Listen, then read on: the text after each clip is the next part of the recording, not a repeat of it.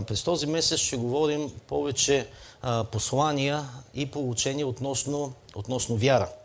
А, така че, ако искате да служите през този месец на нацията, искам да ви препоръчам нещо. Може да влезете в нашата YouTube страница и там имаме, може би, вече около приблизително 650 или 700 получения, най-различни, във всички сфери, които са ни необходими, които аз съм проповядвал в Християнски център Бургас. А, така че започвайте да ги споделяте с ваши приятели, особено посланията на вяра. Защото в този момент, за да може човек да се прибори с страха, и ще ви покажа защо страха и съмнението след малко е толкова важно в момента, а, това е начин по който ние да свидетелстваме, това е начин по който ние да служим, за да се изгради вяра, защото вярата е нещо много важно. Това е щита, с който ние можем да се предпазим от всяка стрела, която идва срещу нас. Амин? И това е момент, в който ние не трябва да позволяваме абсолютно никакво съмнение и никакъв страх. Просто да се доближава до нас, дори в нашите мисли. Така че темата тази сутрин се казва Спри, пристани да се притесняваш. Но отворете заедно с мен в Филипяни, 4 глава и ще ви прочета малко от 4 до 8 стих. Дали днеска ни бързате за някъде? Някъде някакви работи да имате? Не. Добре. Всичко е затворено, няма къде да ходите. Да, добре. Радвайте се всякога в Господа и пак ще кажа, радвайте се. Нека вашата кротост бъде позната на всичките човеци. Господ е близо. Не се безпокойте за нищо. Нека всички да кажем, не се безпокой за нищо. Абсолютно нищо. С молитва и молба изказвайте прошенията си на Бога с благодарения и Божият мир, който никой ум не може да схване, ще пази сърцата ви и мислите ви в Христа Исуса.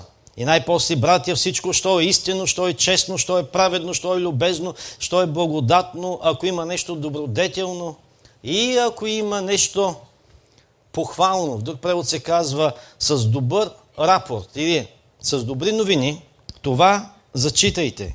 Мислете за тези неща. Това, което сте и научили, и приели, и сте чули, и видели в мене, казва Павел, не го вършете и Бог на мира ще бъде с вас. Скъпи свети, брати и сестри, всички приятели, които ни гледате в този момент, искам да ви кажа нещо, за което трябва да бъдете много, много внимателни. Има крадец навън, който контролира този свят, контролира медиите, контролира всичко, което е извън нашата духовна сфера и той е враг. Библията го нарича враг. Той е общ, обществен враг. И това е твой враг. Нека да не си мислим, че това е нещо просто безобидно, а, но той е враг, който, искам да ти кажа, това не е твой шеф на работа, не е съпруга ти в къщи, и не е съпругата ти, не е майка ти, нито баща ти, нито децата ти. Не са дори и вирусите. Не са магии, не са изцелими болести, не са коронавируси, но този враг, за който Библията ни говори, е дявола. Кажи, дявола. дявола. Враг номер едно. Така че този враг дявола, той е крадец който е на път да може да открадне нещо много важно от теб. Дявола е на мисия да открадне вярата от теб. Дявола е на мисия да открадне нещо, което Бог и Святия Дух са сложили вътре в тебе. И това е вяра, мир, непоколебимост, спокойствие, упование на Бога. Така че той ще използва всякакъв вид трикове и всякакъв вид информация – да може, ако в теб има вяра, той да може да дойде и да я открадне. И, и затова ви казвам, че това е най-най-опасният враг. Дявола няма смисъл да те бие, няма смисъл да те унищожава, няма смисъл да прави нито едно от тези неща. Той е много коварен в тази своя тактика. Един ден един цар искаше да прокълне Божия народ и на е плати на един пророк да отиде при него и пророка му каза, виж, това е много трудна мисия, това е мисия невъзможна. Как си мислиш, че аз мога да прокълна народ, който Бог е благословил? Ако Бог каже нещо, никой нищо не може да каже. Аз не мога да влезна в, сил, в къщата на силния да го вържа. Не мога. Дори да кажа нещо, то не работи. Затова той му даде същата тактика, за която ви говоря в днескашния ден. Той каза, но ако направиш нещо, да можеш да изкараш вярата от евреите и да сложиш съблазън пред тях и припънка пред тях, той каза, тогава не е необходимо нищо повече да правиш. Не е необходимо нищо повече да правиш. Защото Библията в Евреи казва, че на Бог не можеш да му угодиш, освен чрез вяра. Така че в момента, в който Сатана, дявола може да дойде да зарази твоето ум и да открадне вярата от тебе, той вече те е победил. Той няма смисъл от тук нататък да се занимава с теб. Защото това е най-важният арсенал, който ти трябва да имаш в твое притежание – вярата. Така че той идва да открадне и след като той открадне вярата ти, следващите негови стъпки са да убие, да унищожи, да съсипе целият ти живот. И някой от вас, които сте тук и други, които ни гледат или които ще ни гледат по-късно, имате ръката на този враг много, много, много отдавна във вашия живот. И постоянно ви тормози със съмнения, с мисли. А за някой е точно сега в този момент. Страх. Това е най-големия враг. Ето е твоята ситуация в момента. Гърбът е опрян в стената и пред теб се намира планина. Където и да погледнеш, не виждаш нищо. Единственото нещо, което виждаш, е ужаса от всяка новина, която можеш да погледнеш навсякъде и не знаеш кой път да хванеш, не знаеш откъде да намериш капка надежда, скубиш си косата и се чудиш как за Бога ще мога да излезна от тази каша, в която съм се набъркал. Опитах всичко, но няма път. Обръщам се към всеки един, но няма капка надежда. Няма надежда и няма изход от всичко това. И днес вярвам, че Господ иска да ни каже нещо много, много важно. Точно в период на такива събития, където, където и да се обърнем, към който и да погледнем, има оплакване, мърморене, страх, съмнение, неверие, към който да се обърнеш. Не знаят какво да ти кажат. Обръщаш се към а, доктори, те нямат лек. Обръщаш се към нещо друго. Няма никакво спасение. И вярвам, че Бог има днес много важно нещо, което да ни каже. Виждате ли, ние имаме ум, който сега трябва да бъде изцелен. Или да продължи да бъде заразяван. Ум, който трябва да бъде изцелен, или да продължи да бъде заразяван.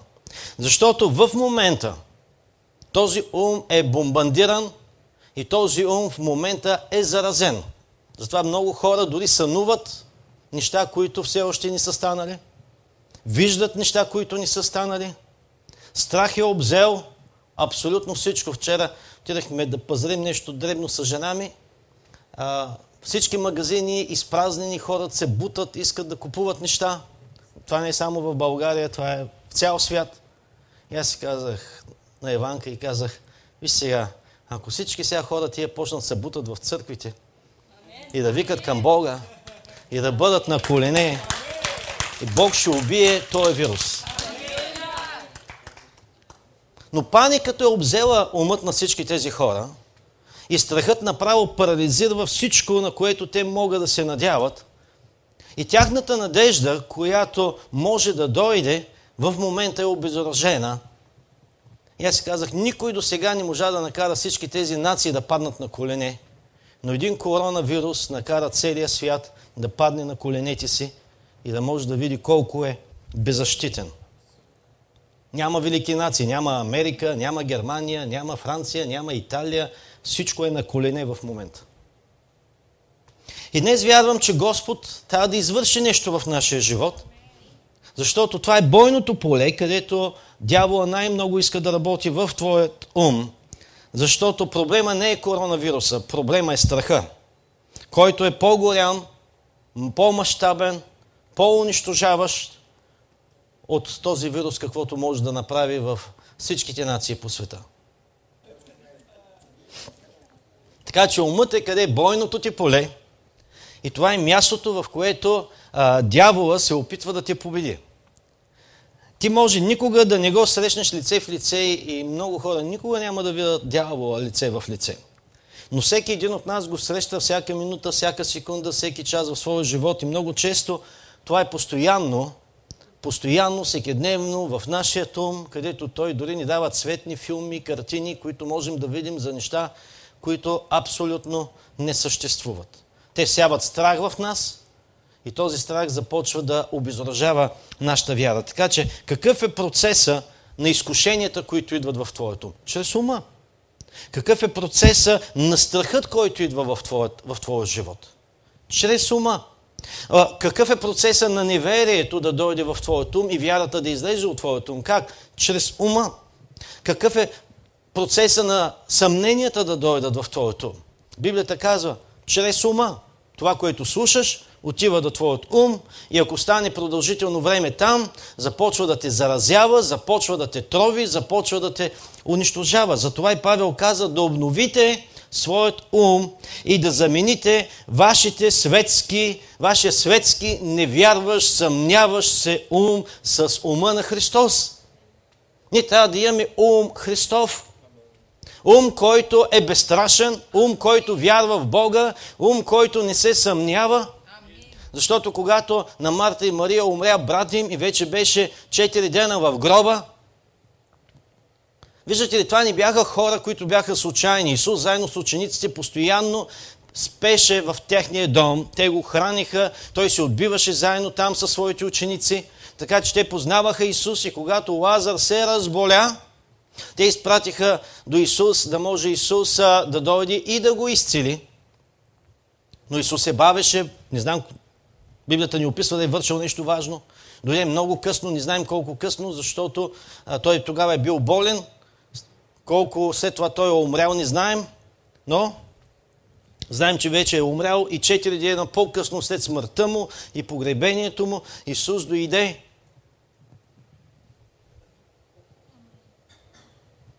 И помните ли тази, която постоянно беше в краката на Исус, която постоянно, тази духовната, помните я? А другата шеташе. Сега духовната сърдита. Аз се чудя защо, защо тя ни дойде да посрещне Исус. Защо духовната ни дойде да посрещне Исус?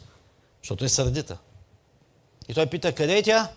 И сестра и каза, вкъщи. Тя му казва, о, Господи, ако беше тук, ако не се шматкаше наляво и надясно, ако не беше в Старбъкс да пиеш кафе, брат ми нямаше да умре. Исус казва, ти не знаеш какво говориш. Не само не знаеш какво говориш, ти не знаеш с кого говориш. Ти си мислиш, че аз съм изцелител? Нека да ти кажа, аз съм повече от това. Той каза, аз съм повече от това. Ти си мислиш, че защото не съм дошъл, брат ти няма да е жив, аз съм повече от това. И там той даде едно от най-великите откровения, които Исус някога беше давал на човек. Той каза, аз съм източника на живота. Аз решавам кой живее и кой умира. Аз решавам, ако някой е умрял, дали няма да живее. И си мислиш, че за мен е проблем 4 дена в гроба, тогава си помисли за идващата църква, която ще бъде в гроба и няма да остане прашинка от техните кости и аз ще събера всички тези липсващи частици и ще създам нови тела и те ще възкръснат в последния ден. Ако можеш да ми обясниш как ще стане това, обясни ми го. И когато този страх сковава твоят ум, днешно време е станало така, че за нас един вирус стана по-голям от Бог. Ама Бог дали ще може? Бог ще може ли? Бог ще може ли да сложи протекция? Ами, ако не го направи?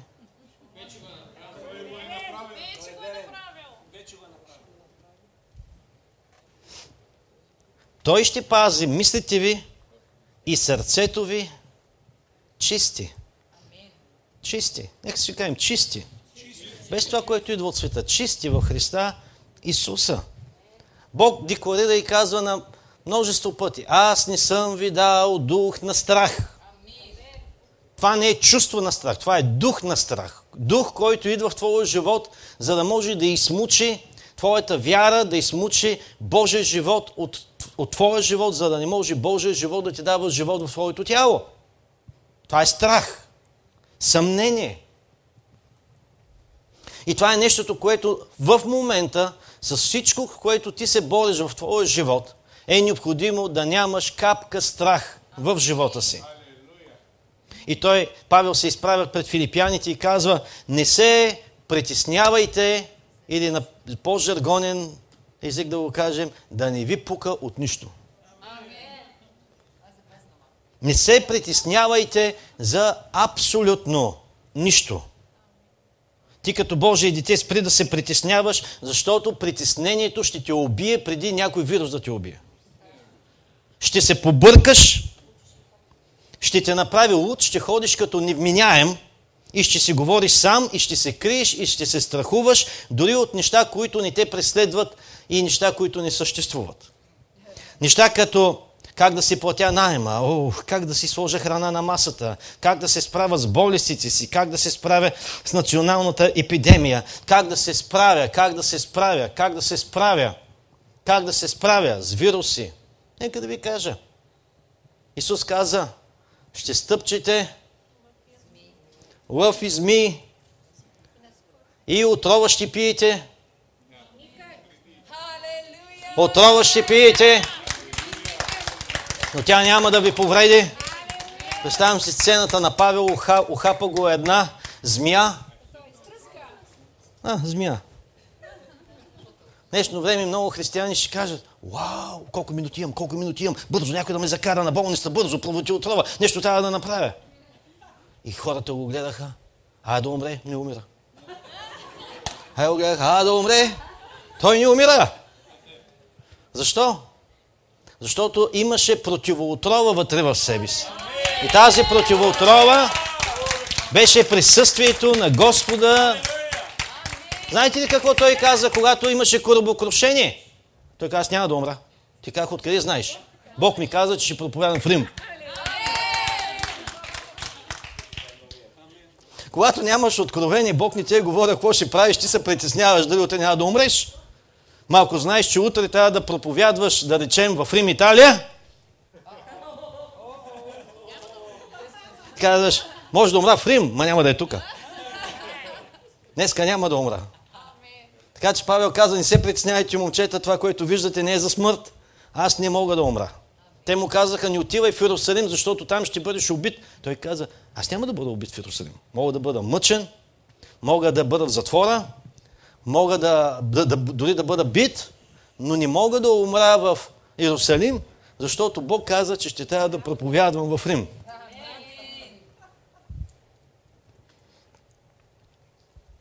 Така че някои си седат на молитвената линия много често, по време дори на походите на чудесата, и си гризат ногтите до кръв и кръв започва да тече от ногтите им и те се притесняват и си казват колко пъти се реда на тази опашка с надеждата да бъде изцелен.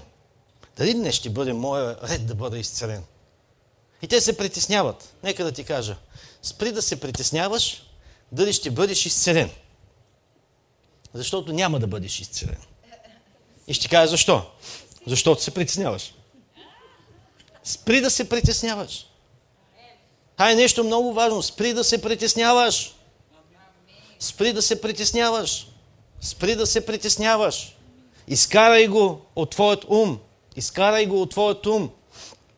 Аз бях на една евангелизация идва, аз съм го разказвал и друг по това нещо, но сега много други хора не гледат.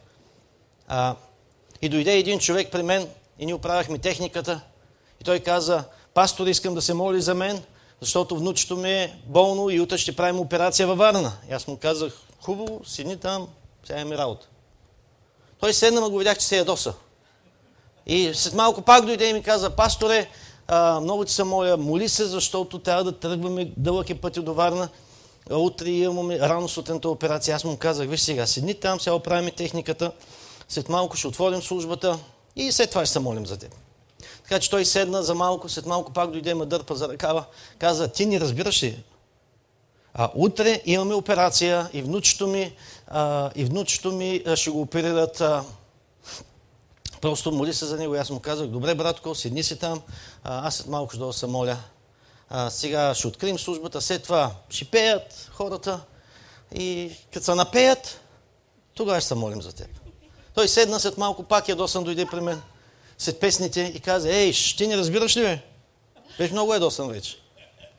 И внучето ми е болно, не, той каже, детето ми е болно. Аз после разбрах, че му е внук. Детето ми е болно, моли се за него, че трябва да пътуваме за Варна. Аз му казах, седни долу, защото а, сега след песните нашите пастори, те са много тук в момента на събрани. Всеки ще иска да каже нещо, се моли и след като те свършат с молитвата, а, а, с проповядването, тогава ще се молим за внучето. И той седна, пак е досан. След малко, след проповядването дойде и пак почна да ме дърпа и ми каза, абе ти български не разбираш ли?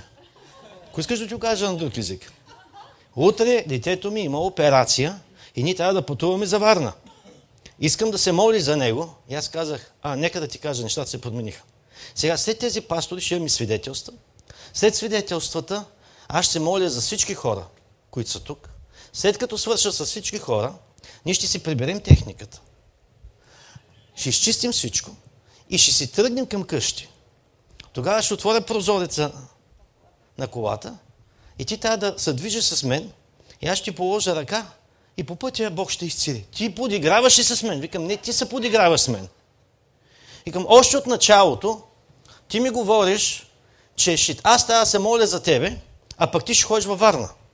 Затова, ако не разбра, ти казах няколко пъти да седиш и да слушаш, защото в теб няма никаква вяра. Той ми каза, ти откъде знаеш, че няма вяра? Вика ми, как да не знам, се ми говориш, че ходиш някаква Варна. Ако се молим сега за детето ти и Бог го изцели, кажи ми каква, за каква варна ние говорим сега. Няма варна. Така че спри да ми говориш и да ми заразяваш моят ум, че Бог няма да изцели внучето ти, детето ти. Сядай там, мълчи. Накрая на службата ще се моля за теб, защото сега ти трябва да слушаш всички пастори, трябва да слушаш всички молитви, да видиш всички чудеса, които ще се случат, за да можеш най-накрая да повярваш а не да идваш и да пробваш. Така че той седна, свърши службата, прибрахме техниката и аз отидах при него, всички заминаха, и аз отидах при него и му казах, айде сега, Водима, идвам ти във вас на гости. Как ти кажеш, дойш къщи на гости? Ами е така. Нали искаш да молим за детето ти? Е, дама, ти не можеш да дойдеш къщи. Що? Къде живееш? Ей, тук отсреща. Ми, той не е далеч. Що не мога да във вас? Той каза, не можеш. Защо? Аз викам, тук няма да се моля. Всички заминаха, сам съм. Той каза, не можеш да дойдеш къщи, защото аз съм мисюманин. А, Искаш да кажеш, че Бог мисюманин не може да изцелява? Към водима във вас. Така че ние в тях. И аз го питам, ти сам ли живееш тук? И той казва, не. Кой друг живее в тази къща? Ами майка му и баща му. На кой майката и бащата? На това дете. Значи викам, ти не си майката и бащата. Не, аз съм дядото. И бабата. Къде са майката и бащата? Еми, те ни харесват, вика, пасторите и християните. А, значи не харесват, пък искат и да се молим за изцеление. Викам, докарай ги тук. Кой друг живее тук в тази къща? Той казва, ами и другия ми син. С жена си. Викам, докарай ги тях тук. Им обясних. Събрах ги цялата фамилия и им казах, вижте сега какво. Ако искате това дете да бъде изцелено, Аз знам, има един проблем. Аз знам само една молитва, на която на вас не ви харесва. Това е молитвата, в която Исус казва, аз съм пътя, истината и живота. И освен чрез мене никой не отива при Отца. Аз знам молитвата, че Исус е Господ. И в името на Исус Той може да бъде изцелен.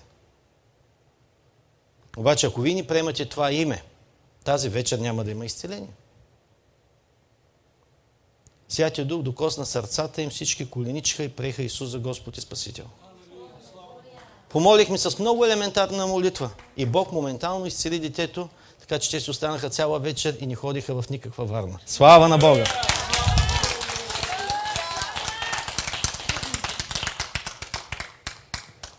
Така че какъв е проблема?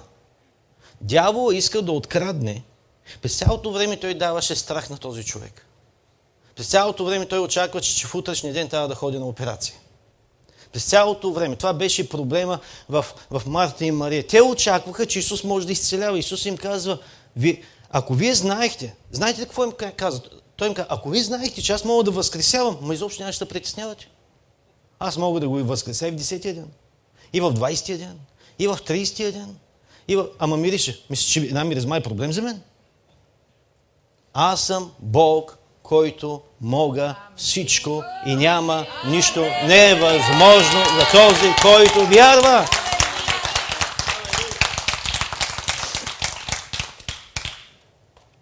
Така че нека да ти кажа, спри да се притесняваш. Няма да го получиш изцелението, защото се притесняваш. Така че твой проблем не е изцелението. Твой проблем не е проблема. И твой проблем не е вируса, не е болестта, не е каквото и да е нещо. Но твой най-голям проблем в момента е какво? Притеснението. И ако ти си играеш с притеснението, то болестта ще стане по-голяма болест в тебе. Страхуваш се да отидеш да спиш, страхуваш се да затвориш очите си, страхуваш се за утрешния ден, страхуваш се, че няма да се събудиш, страхуваш се, че ако се събудиш, че няма пък да, как да изкараш а, до края на деня и, и не знаеш как ще изкараш дори утрешния ден и ти се страхуваш и се страхуваш и се страхуваш, страхуваш се да се влюбиш. Не знам дали, може би излизаме малко от вирус, ще отиваме при други проблеми. Страхуваш се да се влюбиш и си казваш, не знам дали Бог иска да бъда щастлив отново и ако се влюбя, не знам пък колко дълго ще продължи това. Страх. Ми ако продължи дълго, и ти кажеш, ми ако не продължи дълго, ми ако продължи дълго. Това беше дилемата. Ми ако Бог изцели брат ми, ми ако Бог го възкреси. Ми ако Бог иска да бъда щастлив. Чуди се дали тя ще се ожени за мен. Не се чуди, пробвай. Отиди при него и питай. Имах един приятел, харесваше едно момиче и избяга от нея, защото не знаеше как да й предложи. Така че той беше за около 3-4 месеца при нас в Америка и се страхуваше. И говори с мен, аз какво ще го съветвам. И аз му викам, какво имаш да губиш? Ти ще питаш. Как така да питам? Е така. Ма чакай, ние още, аз не съм ми предложил приятели да бъдем. Просто така си имам чувства към нея и си мисля, че... И аз казвам, питай, какво да питам? Питай да се жени за теб. Как така да питам да се жени за мен? Питай бе, какво ще изгубиш? И той се върна в България, отишъл, питал е, и след няколко дена ми се обажда и казва, знаеш ли, кога се питах и тя каза да. Питай. Някой пък а, се страхуват, ако тя каже да, по-късно да ни съжаляват, че е казала да. Каже, защо трябваше да я питам? По-хубаво да не бях я питал. Така че независимо каквото и да правиш, притеснението винаги ще проповядва всеки ден на твоята врата и ще ти пита дали си взел правилното решение а, да взема ли тази работа, да се ожени ли за това момиче или момиче, да ходя ли на църква, да вярвам ли, да не вярвам ли, какво да правя в този момент. Така че притеснението означава, че ти си привлечен в различна посока от правилната. Така че, ако ти сега трябва да се движиш правилна посока, ако дойде притеснение, притеснението ти откланя в другата посока. Ако е нямало притеснението,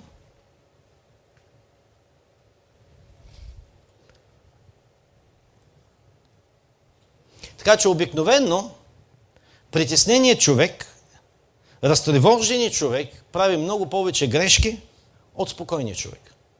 Защото притеснението го кара да прави глупости в своя живот. И това е всичко, което дявола иска да направиш. Той всява страх, той всява страх, той всява страх, той всява страх, той всява страх, за да започнеш да се притесняваш и да започнеш да правиш грешки. Започнеш да правиш грешки, да започнеш да правиш грешки в своя живот. Дори и пасторите не са иммунизирани срещу това.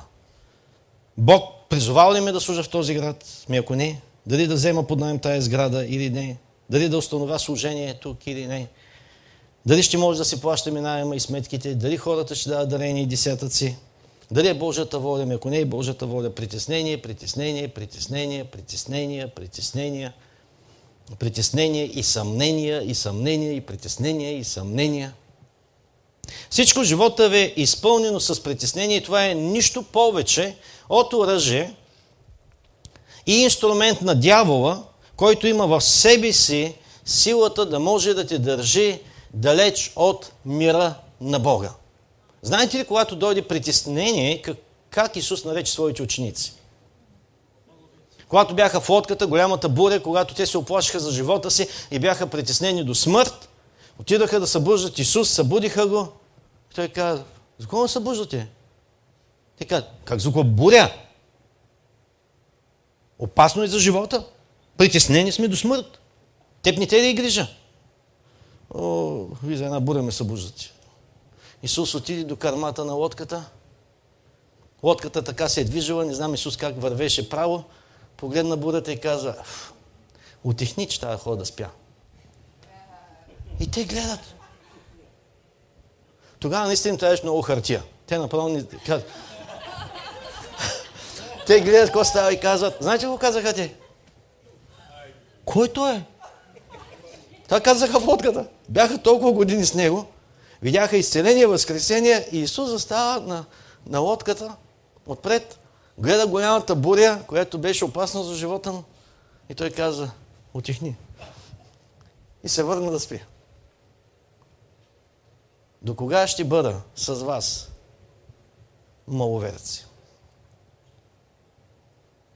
И всичко живота ти е изпълнено с притеснение и това нещо е повече от оръжие, инструмент на дявола, който има в себе си силата да те държи далеч от мира на Бога в твоя живот. Защото мирът на Бога няма как да бъде в живота ти, ако нямате вярата в Бога в живота си. Защото мирът и вярата ходят ръка за ръка. Един ден един доктор ми каза много интересна информация. Той ми каза, че по-голямата част от болестите в този свят идват от притеснение. И ако човек е, се притеснява, дори от притеснение може да умре.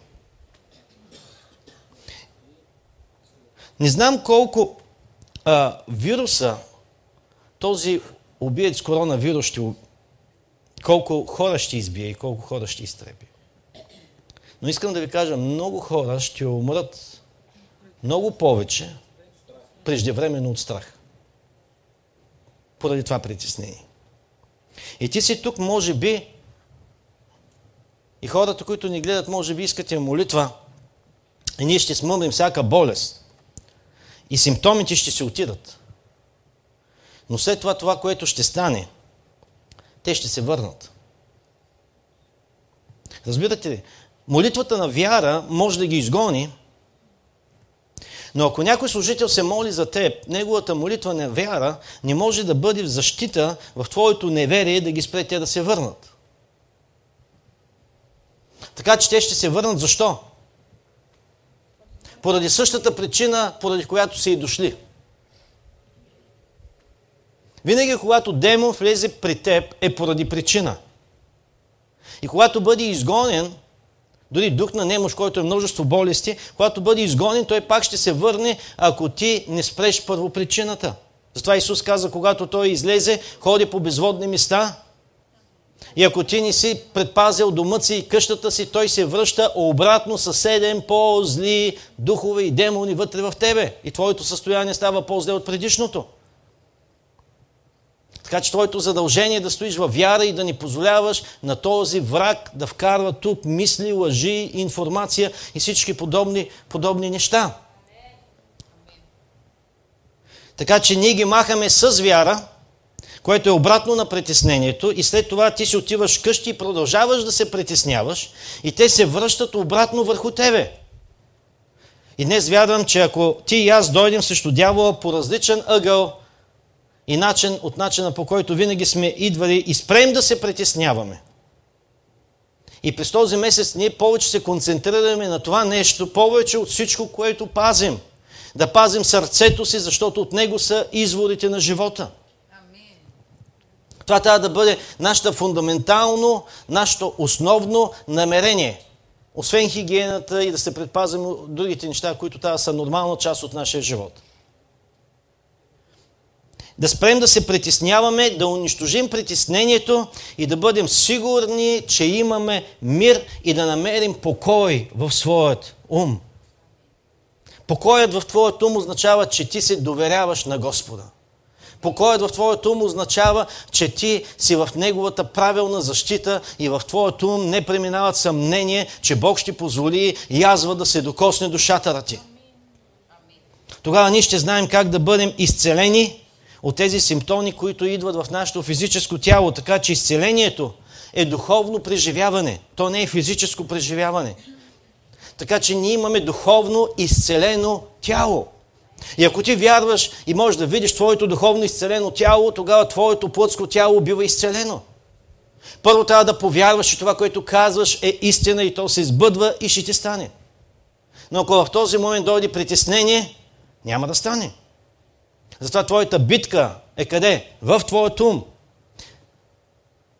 Първо го взимаш в духа и след това идва в плота. Така че физическите проблеми и последствия, които идват от притеснението, това, което ми каза този доктор, това е високо кръвно налягане, ниско кръвно налягане, главоболие, право главата те цепи от притеснение, виене на свят, развиване на гуша, проблеми с врата, язва, тумори, ракове, слаба имунна система. Притеснението измуква имунната ти система. И докторът ти каза, това е една от важните причини, една от основните причини, защо ракови тумори идват в твоето тяло, когато твоята имунна система отслабне. И докторите са доказали, че а, причината, основната причина за всичко това да се случи е какво? Притеснение. Притеснение. Притеснение. Притеснение. Притеснение. Относно коронавируса, докторите също така каза, стигнали са до убеждението, че една от причините децата и по-младите да са по-трудно заразими от по-възрастните – защото имат по-здрава имунна система. И знаете ли защо? Защото изобщо тук не могат да, още да вникнат какво е коронавируса. Изобщо те си играят, хвъргат неща на земята, взимат ги, изобщо не се сещат, че трябва да се мият. Ама, измихли се, колко пъти се измих, колко минути се мих, какво беше? Дали някой друг е пипал тук или дадено нещо? Не, изобщо, тук изобщо нищо не влиза. Няма никакво притеснение. Никаква регистрация тук. А другите ще пукнат предварително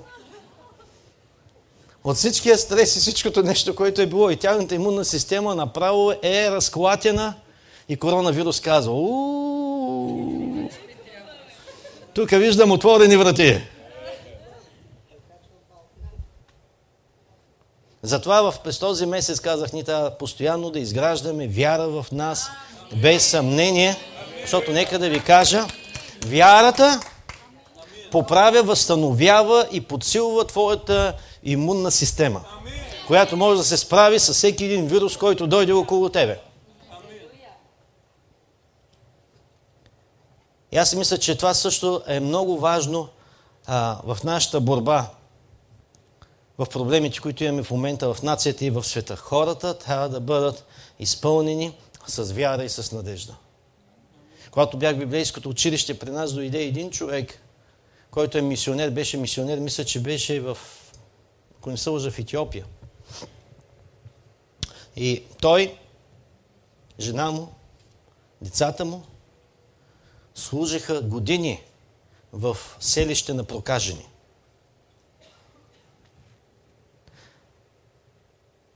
Той направо е водил прокажените в тях. И жена му свидетелстваше заедно с него. Всеки път, когато той докарваше някой, просто бях на пода в молитва и в рев пред Бога за протекция над моя дом. Дълги години те са служили на всички прокажени, с тях се ядяли на една маса от чини. Той казва, но Бог не позволи на никакъв вирус, на никаква проказа да докосне нито мен, нито жена ми. Така че имало множество мисионери множество Божии служители, към които Бог, когато ходиш с вяра, Бог снабдява какво? Бог снабдява протекция и Бог снабдява защита. Виждате ли, когато прокажения отиде при Исус, той го погледна в очите и му каза, Господи, аз знам, че ти всичко можеш, ако искаш. Исус ни каза, чакай малко, а, чакай да сложа маската, а, чакай да сложа ръкавицата. Не. Исус протегна ръката си върху прокажен и каза, искам, бъди изчистен. И каза, проказата на часа го остави.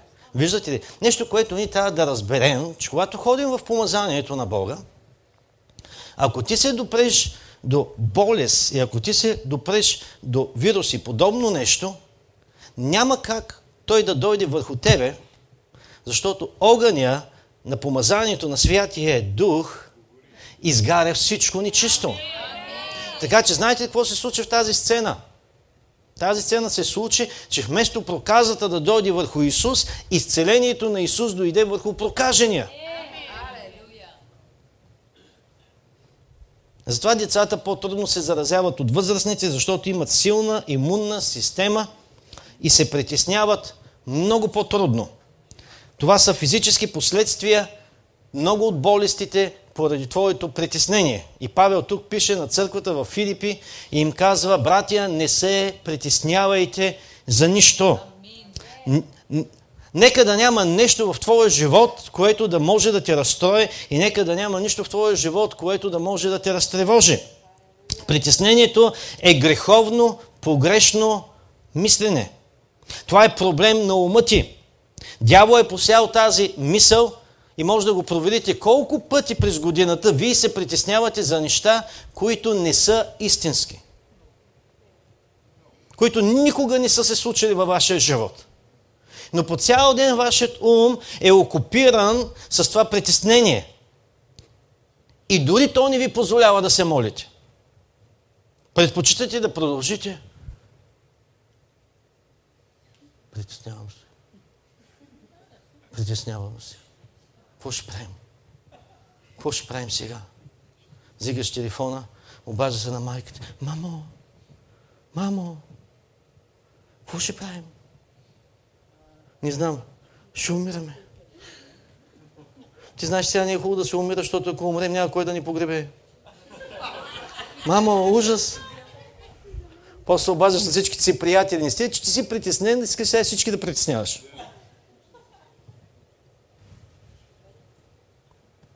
Така че притеснението толкова окупира ума ти, че ти да не се сеща да се молиш. И то продължава. Защо? Защото не се молиш. Молитвата ще прекъсне притеснението. Така че дявол е посял тази дума в тебе, не му вярвай. Винаги питай, това откъде дойде, Бог или дявола? Кой вкара това съмнение в мен, дявол или Бог? Кой вкара това неверие в мен, дявол или Бог? Кой вкара това в мен? Дявола е лъжец. Не му вярвайте. Така че Притеснението произвежда вяра. Притеснението произвежда антивяра, която убива вярата от Бога. И сега тук е твоето решение. Кое ще избереш да вярваш? Да вярваш на Бог или да вярваш на дявола? Да вярваш на Бог или да вярваш на това, което хората ти казват? Тя ражда поведение сега, тази антивяра, започва да ражда поведение, започва да вярва, да дава отношение, започва и най-накрая тя става твоята силна, истинска реалност в живота, която сега ти започваш да живееш.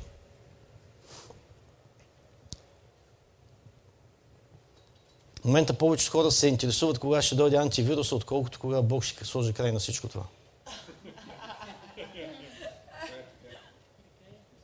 Ще дойде? Намери ли някой антивирус? Американците, руснаците, ми евреите. Ми а Бог? Ами Бог? А, Бог остави това е далечна работа. Казваш ли някога, аз не се чувствам добре, Чувствата са част и идват от сърцето ти. Но знаете, преди да дойде чувства сърцето ти, те идват тук. Тук. Горе. Ума и сърцето трябва да са свързани заедно. Нашето спасение идва от какво? От ум и сърце. Така че притеснението, нека да ви дам една формула на притеснението. Притеснението е депозит, който плащаш на проблемите, за да дойдат да действат в твоя живот. Те не съществуват, но ти ги плащаш този депозит, за да си сигурен, че те ще дойдат. Искате да ви кажа още един път какво е притеснението? Притеснението е депозит. Знаете, като купувате кола или апартамент, искат първоначален депозит, който го искат от тебе, за да са сигурни, че ти ще си платиш накрая. Предплата, добре, предплата. А, така че нека да го кажем по този начин.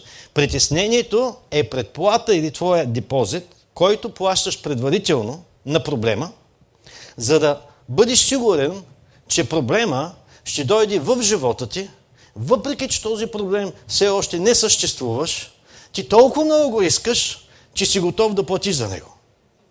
Така че тези 10% предплата или 20 или 30% предплата, които ти ги плащаш, това е притеснението. Така че канцелирай всичко това. Спри да се притесняваш. И кажи на притеснението, притеснение, намери си някой друг. Защото аз прекъснах депозита. Може да ми струва много, но аз прекъснах депозита, защото аз ходя с вяра, живея чрез вяра. Халелуя! Днешно време толкова много хора плащат на проблема, който все още не е дошъл и те му плащат предварително, за да са сигурни, че този проблем няма да закъсне и в техния живот. Нека да ти кажа, ако не се справиш с притеснението в твоя живот, проблема идва. Ако не се справиш с притеснението, притеснението е моста, през който ти или магистралата, която ти строиш в своя живот, за да може проблема да дойде в живота ти. Йов казал, това от което се страхувах, дойде върху мене. Защо? Защото ти се притесняваш относно това нещо, че ще се случи с тебе. И си казваш, ми ако се случи, нека да те питам, ми ако не се случи,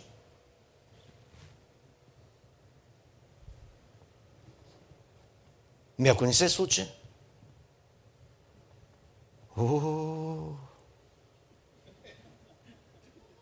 Ми ако не се случи, Искам да говоря на вярващи. А, ма, какво ще стане? Ами, Бог може да ни дойде. Ами ако дойде. Ами ако 91 псалм е истина.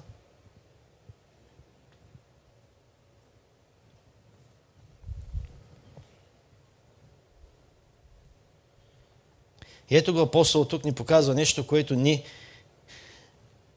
трябва да разберем как ние да коригираме състоянието на ума си за да може, когато притеснението падне на тази нова почва да умре. Да не може да верее, да не може да даде плод. И да започнем да мислим правилно, да сменим нашият ум с ума на Христос и Той да ни каже как ние мислим.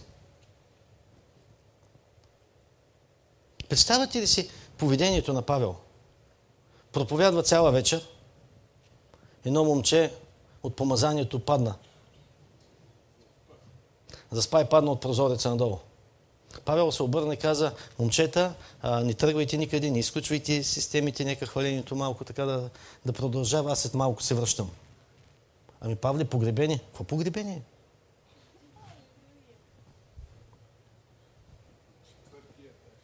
Няма притеснение.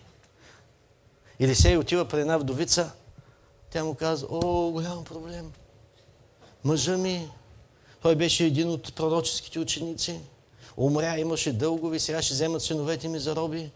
Не знам какво може да се направи, може би, може би трябва там в пророческото училище ви да съберете щедро дарение, да може да помогнете на моя син, на моите синове да излезем от дълг, защото ние нищо нямаме.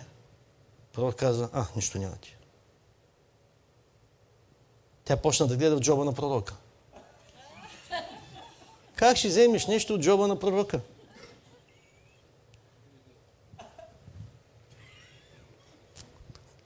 Той, той е пророк като всички пастори днешно време.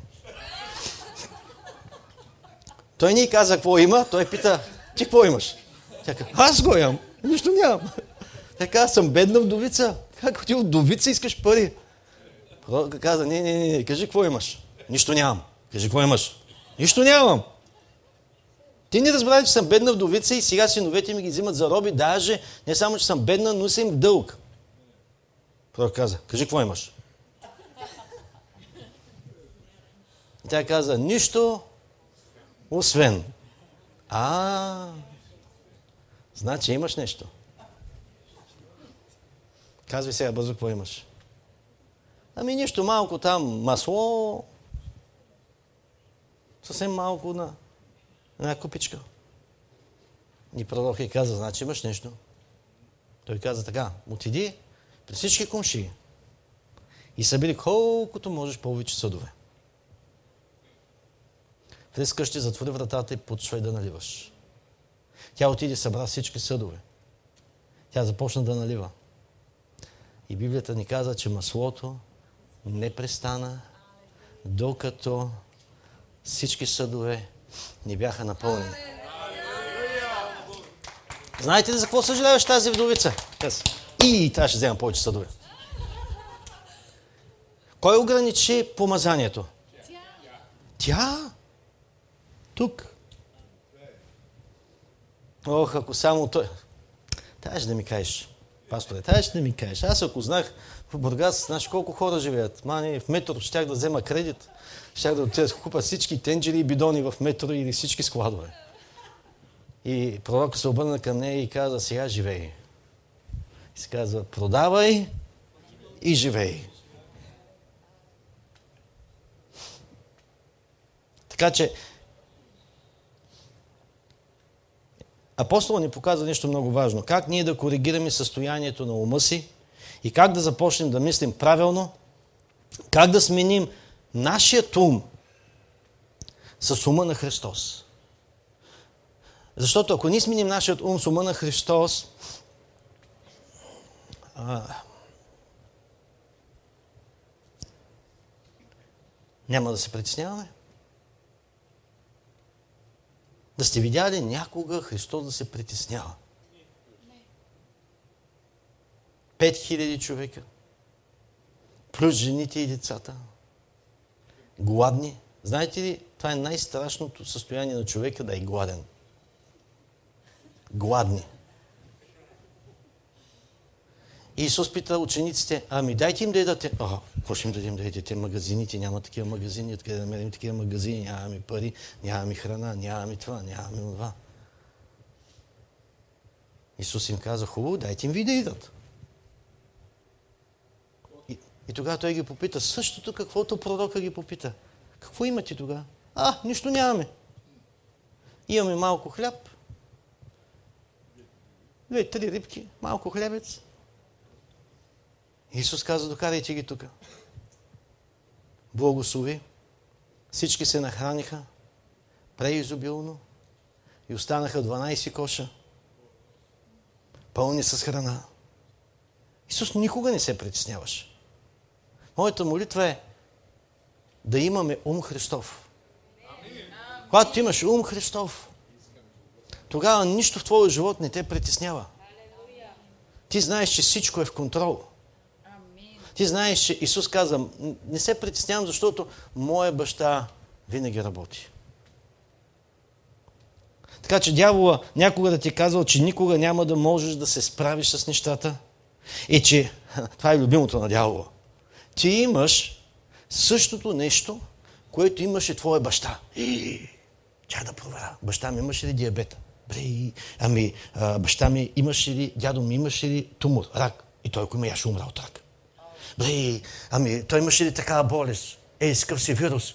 О, ако баща ми има такъв вирус, я ще умра. О, това е наследство. Наследствено проклятие. Нека да проверя какви наследствени проклятия имаше в рода ми, защото сега те всички наследствени проклятия сега почват да идват, е, идват, в, е, идват в моя живот. И може би всички нещастия, които сега се случват в живота ми, е поради моите наследствени проклятия. О, колко книги прочетах скоро време, колко проповеди гледах скоро. Той е в гените ми. Гените ми. Слушах един пастор, говореше точно за тези гени, обаче на, на английски е, звучи като джинси нещо. Джинс. И той, джин, да, това означава гени. И той казва, за това си хвърлих и джинсите. На български няма как да стане, на английски звучи много добре. Хора, хвърлете си гените. Да, имам даже и наследствени проклятия. Точно така, имаш ги. Имаш ги. Каквото си искаш, това имаш. Каквото вярваш, това имаш. Ма не виждаш ли? Така е. Така е, да. Нека ти кажа, що е така, защото ти не знаеш кой си. Така е. Ти не знаеш кой си. Нека ти кажа нещо друго. Освен, че не знаеш кой си, ти не знаеш кой е твоя баща. За да можеш да си провериш гените, от кой ти идват. Нека да ти кажа нещо. Ако ти си новороден, кръстен със Святия Дух, изпълнен с Духа на Бога, ти си Божие дете, дете на Бога, сънаследник на Господ Исус Христос и Библията те нарича Божий син, Божия дъщеря. Ей, сега си проследи гените. Сега си проследи, нека да ви кажа, вие нямате родословни проклятия, родови проклятия, но вие имате родословни благословения. Библията каза, ако някой е в Христа, то е ново създание, ново творение, старото премина, ето всичко стана ново. Но нека да ви кажа, това е обещание за вярващите. Не за невярващите. Така че сега имаш гените на своя баща. Имаш наследствено благословение. Не наследствено проклятие. Имаш небесни, духовни гени. Имаш сега нов баща. Слава да бъде на Неговото име. Ти си покорен сега на Неговия глас. И сега, ако си покорен, на мен каза Исус, аз ще те благословя. Прочетете 91 псалм. Какво става, когато ти вкараш себе си в покорство на Бога? Когато ти започваш да слушаш Неговия глас? Когато ти започнеш да пребъдваш под Неговия покрив, под Неговата сянка? Какви са благословенията, които идват в твоя живот? Ето го и резултата. Бог говори, ще благословя влизането ти. И ще благословя и излизането ти. Ще благословя коша ти, склада ти, магазина ти, работата ти, бизнеса ти, колата ти, църквата ти, жена ти, мъжът ти. Ще, ще те благословя в града и извън града. Ще те направя глава, а не опашка и ще даваш назаем, но няма да вземаш назаем, казва Господ.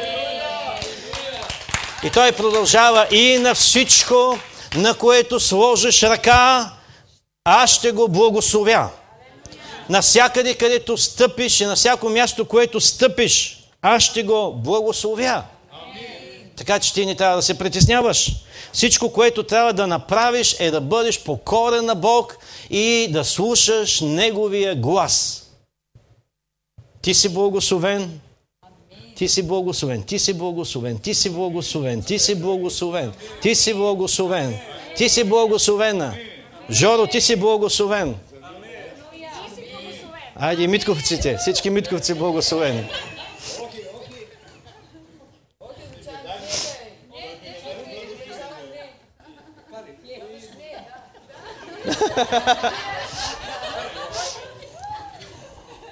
Предизвиквам те сега да станеш, да погледнеш двама-трима човека. Така? Така ли беше? Така? И да му кажеш, ти си благословен, ти си благословен, ти си благословен, ти си благословен, ти си благословен, ти си благословен, ти си благословен, ти си благословен, ти си благословен, ти си благословен. Халелуя!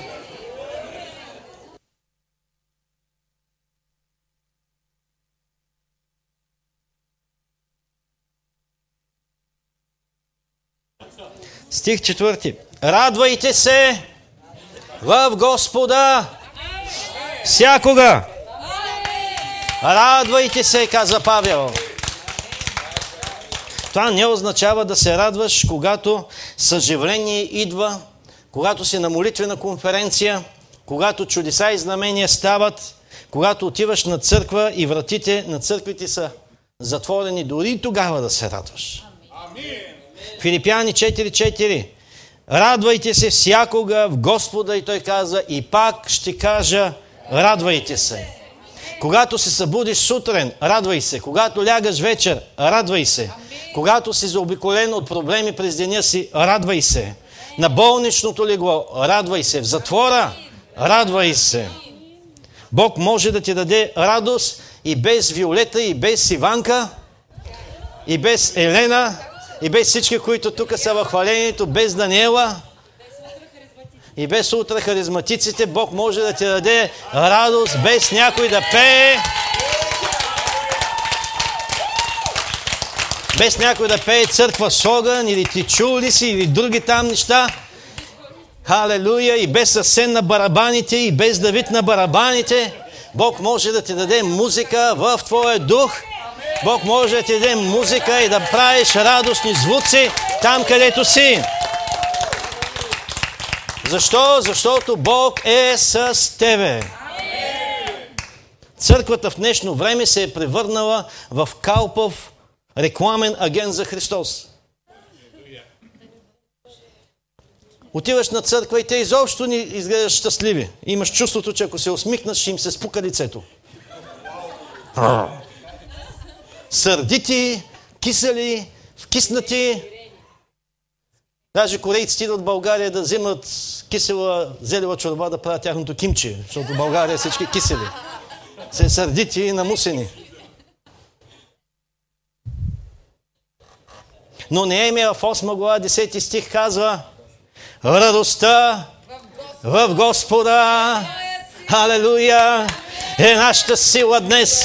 И ако искате сила, и ако искате протекция, и ако искате Божието благословение, радвайте се, казва Неемия. Радвайте се, защото радостта в Господа е вашата сила. И ако дявола дойде открадни радостта, той ви взима силата. Никога не позволявай на дявола да открадне радостта от тебе. Дявол ще трябва да открадне радостта, за да открадне изцелението ти. Той трябва да открадне радостта, за да открадне успеха ти. Той трябва да открадне радостта в теб. Защо? Защото ние сме радостни. Защо? Защото знаем, че можем всичко чрез Христос, който ни подкрепява.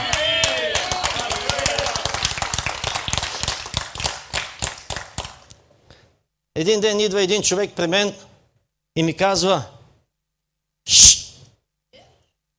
не бъди толкова шумен. И аз казвам, аз съм от Бургас, не съм от Шумен. Той ми каза, Бог не е глух. И аз му казах, но Бог не е нервен. Бог не е сърдит. И Бог не е ядосен. Но ако си чеш Библията внимателно, Бог е възцарен върху моите хваления. Бог е възцарен. Знаеш какво казва Библията относно това? Бог иска шум. Бог иска шум. Бог иска шум. Прочети си последния псалм и ще видите какъв шум иска Господ. Халелуя! Барабани, тъпани, свирки, кимвали. И там пише, нека всичко, що диша, хвали святото му име. Халелуя! В един от псалмите се казва, мъртвите, те хвалят Господа. Нека да ти кажа, що викам, нека да ти кажа, защо съм шумен, защото бях изгубен и сега съм намерен. Бях на път за ада, а сега съм на път за рая. Греховете ми ме бяха отделили от най-великата, славна, мощна, величествена личност в цялата Вселена, но аз намерих пътя към Него и сега имам достъп чрез името на Исус и когато съм в проблем, когато съм в трудност, аз мога да извикам в името на Исус и Библията ми казва, че всичко каквото искаш, искай и ще ти си даде. И ако някой може да се радва и да е шумен, защото е спечелил частица от тотото, е спечелил 100 милиона и вика и крещи, нека да ти кажа колко повече аз. Той умря за мен на Голгота, изми всичките ми грехове, направо ги отне и ги взе за себе си, взе моето проклятие, даде ми Неговото благословение, взе моят грях и моето съждение и ми даде Неговата праведност, вземе от помията и влезна там при мен в дупката, в която аз бях, взе каменото ми сърце и ми даде меко сърце, което да може да ходи след Бога и след Неговите повеления и той каза, ако някой те докосне, се едно бърка в зеницата ми, се едно бърка в окото ми, изразил съм ти и съм ти изписал на дланите, на ръцете ми, облече ме в своята праведност, записа името ми в книгата на живота, в книгата на агнето, изцели ме в своите рани, за да не може да се приближава язва до шатъра ми. И ти ми казваш да не съм шумен, и ти ми казваш да не се радвам, и ти ми казваш да не вдигам шум. Нека да ти кажа. Ние ще хвалим Господа, ние ще вдигаме шум, защото радостта в Господа е нашата сила днес. И Павел казва, радвайте се в Господа всякога. Хвалението, радостта, поклонението разбива а, вражески, вражески армии, събаря крепости. Слава, слава, слава на нашия Господ.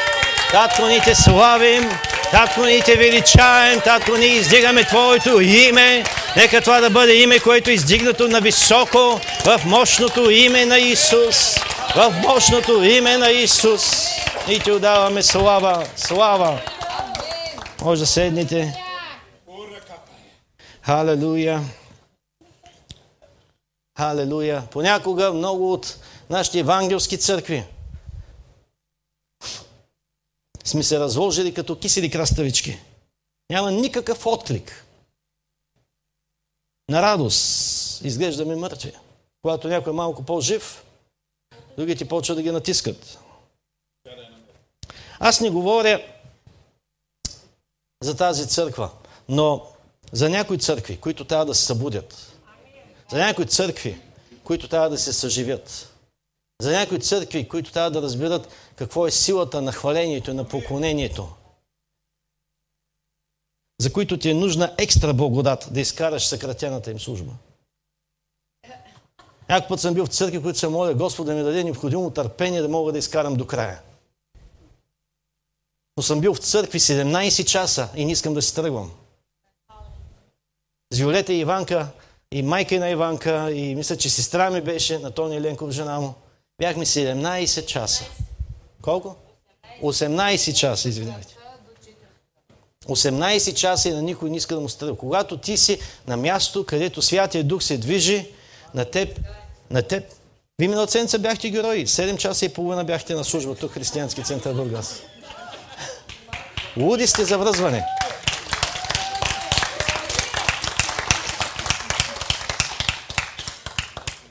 Трябва ти допълнителна благодат от Господа.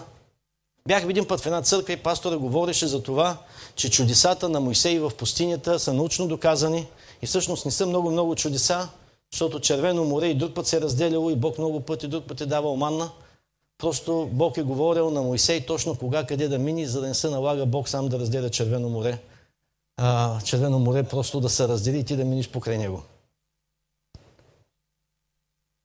Защото на Бог му е трудно. И знаете ли, когато слушах всички тези неща, това беше поредица от проповеди. Вътре всичко в мен крещеше. И даже от време на време казах, Господи, извинявай, благодата ти в момента не работи. И отивах в туалетната и ревях и плачех. Казах, Господи, избави ме от това нещо. Може да чуеш дори как мишките отзад се движат чак в коридора. Такава тишина. Затова излезнал пряко на църковни мишки. Такава тишина.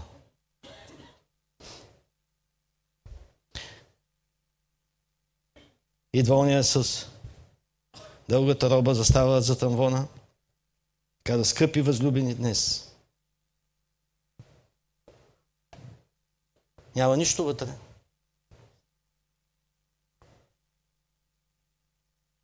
Нищо.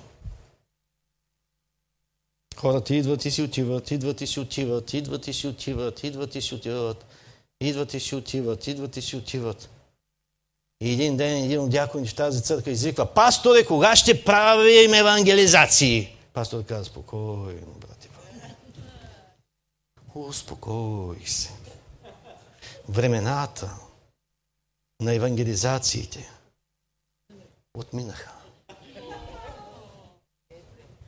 Не е време сега да излизате навън.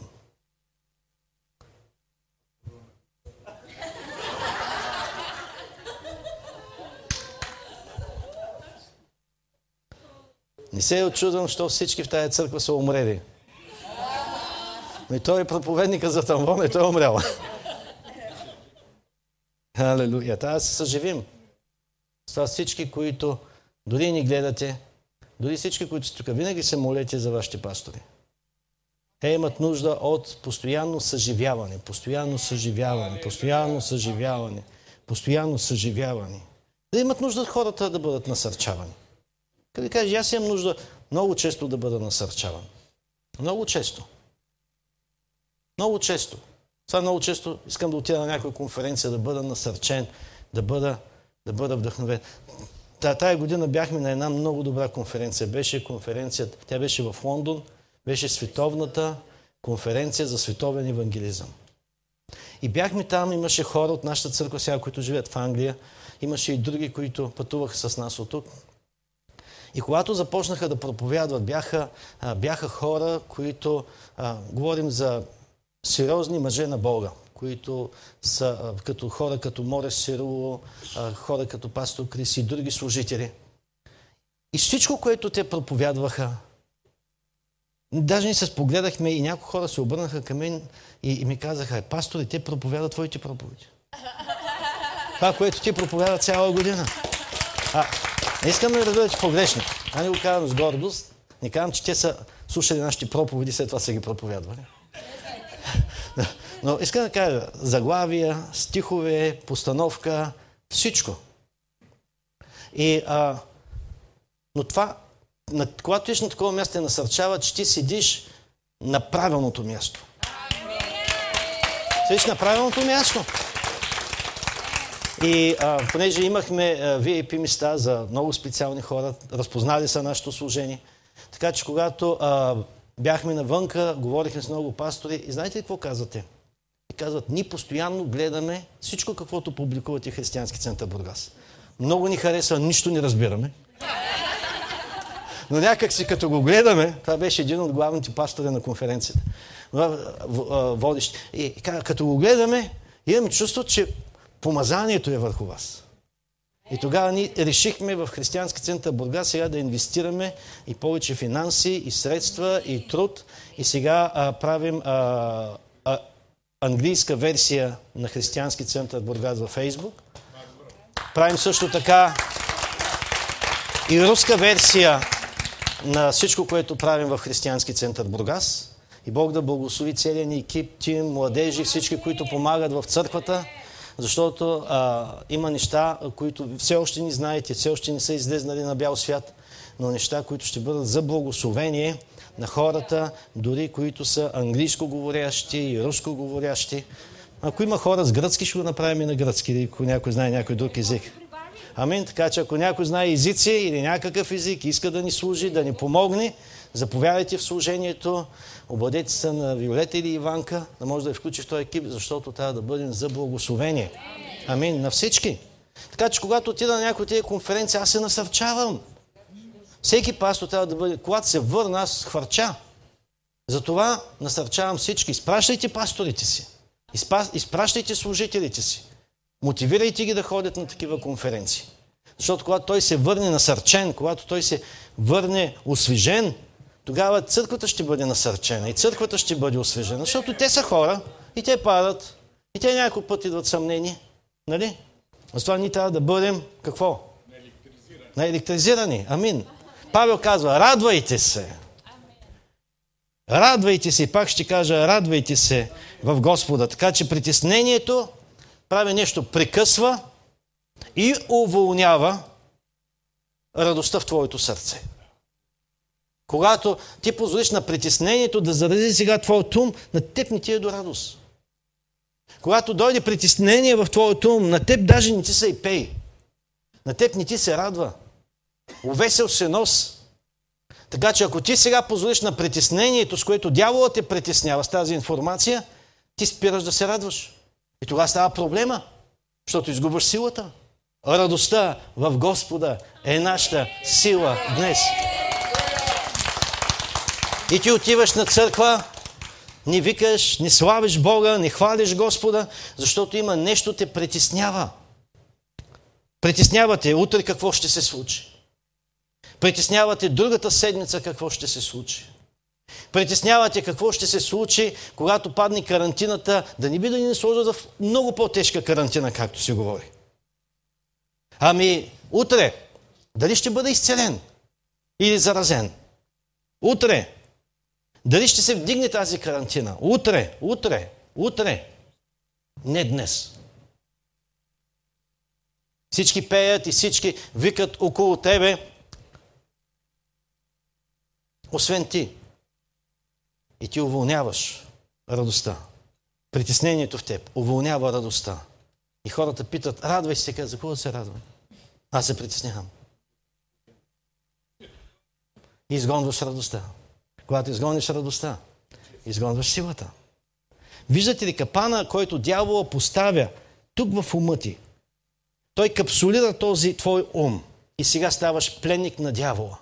Исаия 5 глава 13 стих казва, моите хора са в плен поради незнание. Идва Словото, което те освобождава. Дори Йоанн Кръстител, мъж посветен на Бога, изказва, че не е имал мъж роден от жена, който да е по-велик от Йоанн Кръстител. Мъж воден от Святия Дух. Но изведнъж попадна в затвора. И дявол почна да го атакува. На другия ден щяха да му режат главата. И притеснението дойде в неговото сърце. И той изпрати няколко от ученици и каза, аз да не обърках нищо. Това ли е Исус, който има да дойде? Я по-добре идете да го питате, той ли е помазаника, той ли е? Какво каза само преди известно време Иоанн? Той е! Бог ми каза! Святия Дух във формата на гълъб дойде и кацна върху него и чух Божия глас, който казва, това е моят възлюбен син, него следвайте. Изведнъж дявол атакува неговия ум, той е в затвора, той е притеснен, оплашен. И започнаха други мисли да идват върху него. А дали е той? Ме да не обърках. Не може би трябва да чакаме друг помазаник. Но това ли е Исус? И той изпрати своите ученици, Йоановите ученици ги изпрати при Исус. И те казаха, Йоан се притеснява. Йоан пита, ти ли си този? Исус обичаше Йоан. Той каза, отидете и му кажете. Какво виждате? Какво виждате и какво чувате? Глухи прочуват, куци прохождат. Слепи проглеждат. И на бедните се проповядва благовестието. Може да се представите, Йоанн Кръстител. И си, си мислите, че той няма да дойде при вас? Затова Библията казва, повече от всичко, което пазиш, пази ума си. Защото от тук са изворите на живота. И Библията ни казва в Яков, всичко съдейства за добро на тези, които любят Бога и са призовани според Неговото намерение. Няма значение какво идва срещу тебе. Не позволявай на дявола да постави този капан в твоят мозък, защото ако ти му позволиш да сложи този капан на съмнение, на притеснение в твоят ум, той ще открадне всичкият ти боен арсенал, с който ти можеш да се биеш срещу него. Господ е взел всичко под свой контрол. Това е силата на врага. Дявол изпрати Голият срещу цялата им нация, хвърли презрение и ги оплаши. И всички оплашени се криеха в окопите. Знаете ли защо Давид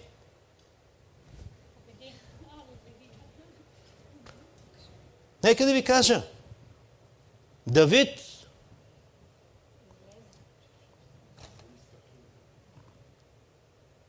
беше кривоглед. Всички виждаха правилно, той се гледа на криво. Брат му каза, ти ли е? Я си отиде при овцете. Ти ще се биш голят. Той вика, какъв е голят? Така, виж го какъв е голям. Никой не смее. Армията се кри, царят се кри. Ти ли бе? Ти не гледаш, че ни доспехи не могат да ти станат.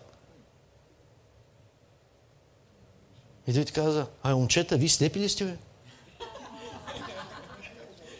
Вие не виждате ли правилно? Отидете на лазерна корекция, научите се. И те казват, ма виж го какъв е голям. Да, ама има голямо чело. Аз вика не съм виждал до сега толкова голяма глава. Какви неща не съм целил? Няма начин. Няма начин.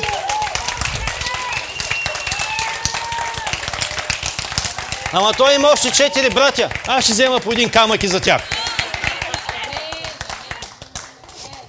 Халелуя! Не позволяйте на дявола да сложи този капан във вашия ум. Това време, освен Давид, всички бяха в капан. Той каза, аз няма да позволя да има позор върху моя Бог. Той все още седи на трона. Всичко е под Божия контрол. Той все още е Бог всемогъщи, за който няма нищо невъзможно. Той е Твоят небесен Отец. Той знае, че имаш нужда и Той ще снабди всяка Твоя нужда според своето богатство в слава в Христа Исуса. Нека да ви кажа за всеки, който идва съмнение в Него, Неговото име е все още Йехова Ире. Той все още е Господ, който ще промисли. Господ, който не закъснява, Господ, който идва на време. Той е все още Господ, Твоя изцелител. Филипяни 4.6 Павел продължава, но във всичко или всеки проблем, който дойде в твоя живот, всяка ситуация, която дойде в твоя живот, той каза, но във всичко с молитва. Не с притеснение, с молитва. Молитвата гони притеснението. Така че ти не трябва да се притесняваш. Ти не трябва да се тревожиш, защото можеш да се молиш. Този, който не може да се моли, да, там нямам рецепта, не знам. Но имам рецепта за този, който знае как да се моли. Ако не знаеш как да се молиш, намери си църква, предай сърцето си на Бога,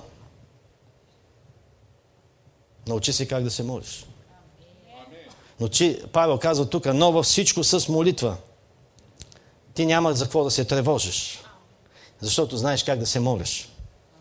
Колко от вас искате да стигнете до място, в което не се тревожите повече? Извинявам се за днес, че ще бъде по-дълго, но вярвам, че трябва да ви дам това слово. Не само на вас, на всички, които ни гледат. А, трябва да се научиш. Първо, нека всички да го кажем. Първо, как да се молиш правилно. Второ, как да мислиш правилно. И трето, Как да живееш правилно. Скъпи свети, това е нещо много важно, защото ако ти се, ако не знаеш как да се молиш правилно, след това някои пък се молят правилно, обаче не мислят правилно. И ако не мислиш правилно, не можеш да живееш правилно. Някои хора се молят с, с вяра и с страст и с, и, и, и с смелост, но след това, след молитвата започват какво? Не мислят правилно, почват да се оплакват и хленчат и убиват страстната си, силната си молитва. Трябва да се научиш как да се молиш правилно, как да мислиш правилно и как да живееш правилно. И тогава ще можеш да бъдеш колкото си искаш свободен от притеснения и няма да се притесняваш от каквото и да е било. Филипяни, 4 глава, 6 до 7 стих, нека да го прочетем отново. Не се безпокойте за нищо, но във всяко нещо с молитва и молба изказвайте прошенията си на Бога с благодарение и ето го резултата, ако го направите това. И Божия мир, който никой ум не може да схване, ще пази сърцата ви и мислите ви в Христа Исуса. Това ви е рецептата да имаш мир, да имаш вяра, да имаш спокойствие в твоя живот. Той говори за три неща. Говори за молитва, говори за прошение и говори за благодарност. Нека да отидем сега при Данаил, ако искаме да разберем как да се молим правилно. Данаил знаеше как да се моли. Беше човек на молитвата. Данаил 6 глава 11 стих. Има подобна ситуация днеска в нашата нация и във всички страни по целия свят – Чуйте какво казва Данаил. А Данаил, щом се научи или щом чу, че е била подписана писмена забрана да не се моли. Влезе от дома си, отвори прозорците на къщата си, отворени към Иерусалим и падаше на колената си три пъти на ден молиш се и благодаряш пред своя Бог.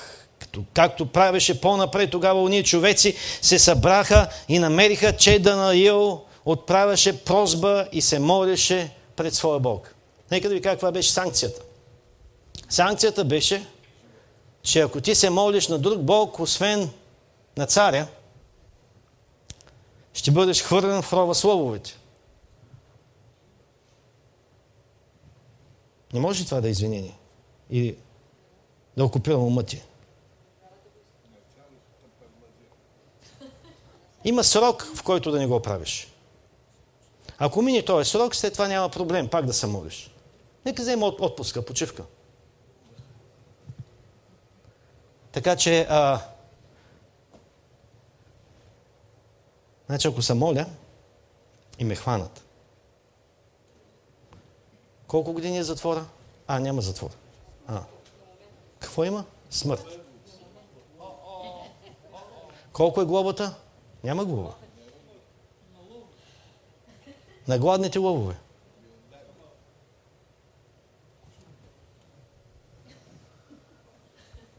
И да ни окажа така ли? От кога чакам такова нещо? От кога го чакам? Отиди в къщата си, отвори прозорците широко. Може да пусне завести. Отвори прозорците широко. Започна да се моли три пъти на ден. И знаете ли какво Бог направи? Ако. Ако. Какво Бог направи? Пуснаха го в рова слововете. Спаси ли го от затвора? Не. Спаси ли го от рова слововете? Не. Направо го вкара Бог там. Вкара го в рова славовете.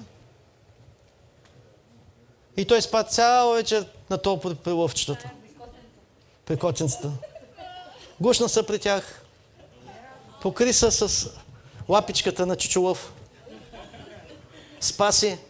Царя толкова обичаше да наил и цяла вечер се молише за него. Ма беше издал заповед и не можеше да, не може да я пренебрегне. И, и на другия ден той отива и казва, Данаиле, твой е Бог, на който се молиш, успя ли да те спаси?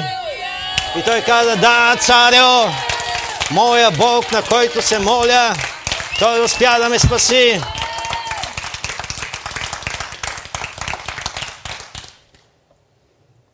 И царя издаде декрет и каза, на неговия е Бог да се молите от сега нататък. Когато бе против закона да се молиш, и ако те хванат, отиваш на лововете, той отдаде благодарност към Бога. Той ни каза, ужас, Господи, що позволи това, бе? Абе, ни толкова се молим България, пък вижте какви неща позволяваш, корони, морони. Ужас, що Господи? Не. Какви са тия декрети, дето пускаш тук? Не. Карантинен период за да не се молим за един месец. Тогава не, няма да бъде тази работа. Даде благодарност на Бога, даде, тук се казва, три неща той също направи, това, което апостол Павел не говори. Отдаде благодарност на Бога, молише се и отправи прошение. Може да ги видите на, на текст, аз съм ги почитал, почертал. Молиш се, благодаряш пред своя Бог и отправяше прозба и се молише пред своя Бог. Така че той не, се, той не позволи на никакво притеснение да дойде в неговия ум. Това е много важно по време на криза. Ако той беше позволил, нека, да си пусна YouTube да видя какво се случва с човек, когато лъв почне да го еде. За колко време един лъв може да те изяде? Колко болезнено е, когато лъв те яде? Откъде ще започне? От крака или от главата? Дано да почне от главата, защото по-бързо ще умра. У, аз съм голям глупак, бе. Я да отида на почивка някъде. Нека да избягам. Ще при мама и тати на село. Ще отида някъде. Да ми се размини. Знаете ли, това нещо атакува ума ти, блокирва вярата ти, спира силата ти, открадва радостта ти, е ти кара да правиш грешни неща. Така че ние си мислим, че някои си мислят, че знаят как да се молят. Повечето църкви, нека да ви кажа, не знаят как да се молят. Те се молят. Много вярващи в църквите, те се молят и казват, Господи, дай ми. Господи, освободи ме. Господи, изцели ме. Господи, дай ми. Господи, помогни ми. Те си мислят, че Господ е дядо мраз. Ние видяхме на нашия спектакъл, че няма дядо мраз, има брат Иван.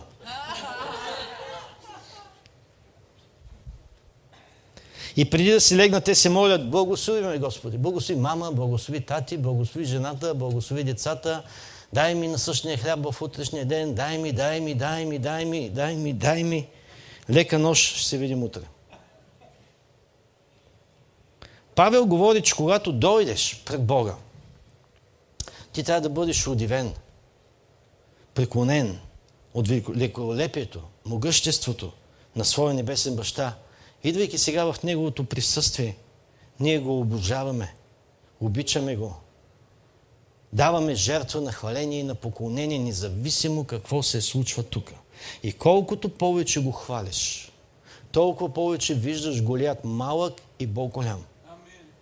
И накрая на всичко това поклонение, колкото повече увеличаваш Бог в своя живот, толкова повече проблема става все по-малък в твоя живот. И сега, идвайки в присъствието на Бога, ние го обожаваме, обичаме го и му даваме жертва на поклонение и му даваме жертва на хвала. И сега в Филипяни 4.6 Павел казва, изказвайте прошенията си на Бога с благодарение. Какво означава това? Научи се как да му благодариш. Преди да си получил каквото и да е. Ама нека да го получа. Не, не, не, не, не, не. Притеснението казва, не дей да му благодариш. Преди да си го получил. Защото какво ще стане, ако не го получиш? А.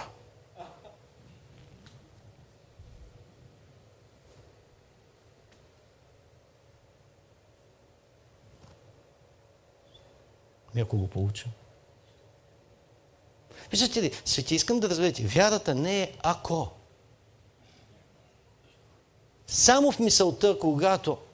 Не, да, да разрешите как святия Бог ви говори.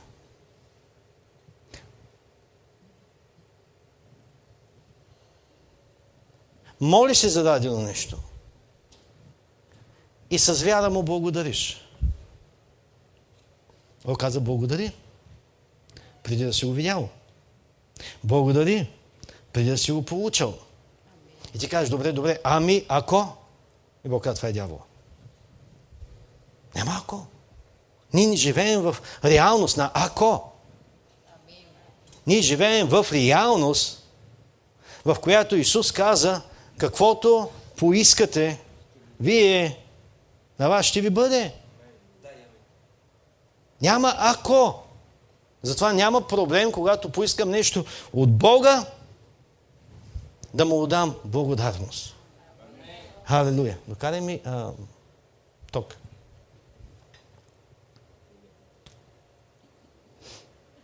Халелуя.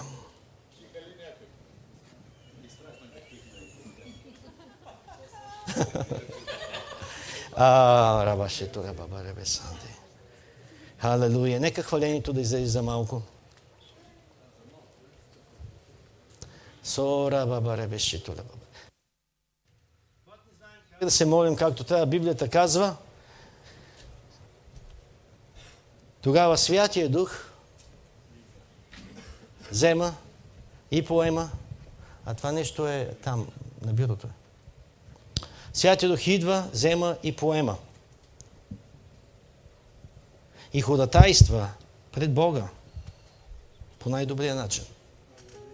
Но виждате ти трябва да стигнеш до разбирането, че ти не знаеш как да се молиш.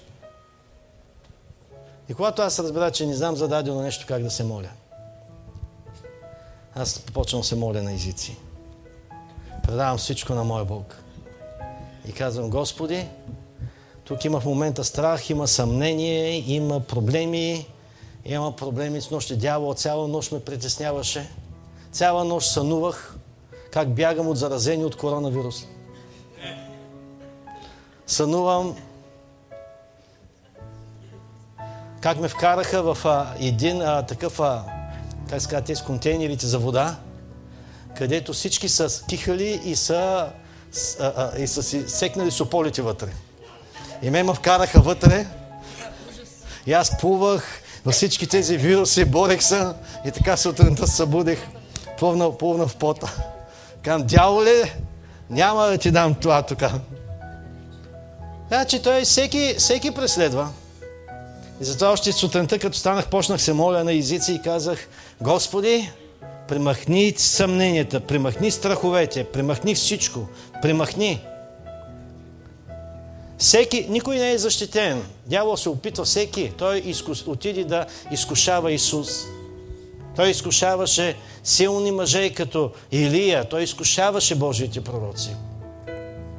Но ти трябва да вземеш решение, че няма да позволиш това да бъде постоянен процес в твоето ум. Сега, когато дойдат много силни атаки, тегни ръце и кажи, Господи, сега не знам как да се моля с тази ситуация. Може би нямам правилните думи. И затова Бог ти е дал духовен език да се молиш. Това дявол изобщо няма представа за какво се молиш. И тогава си казва, че Твоят дух комуникира тайни с Божия дух. Нека всички да се изправим. Още не съм свършил с проповедта, така че бъдете спокойни. Но искам да изпеем една песен, която е много, много, много важна. Нека да изпеем тази песен. Не дей да се тревожиш. Не дей да се тревожиш,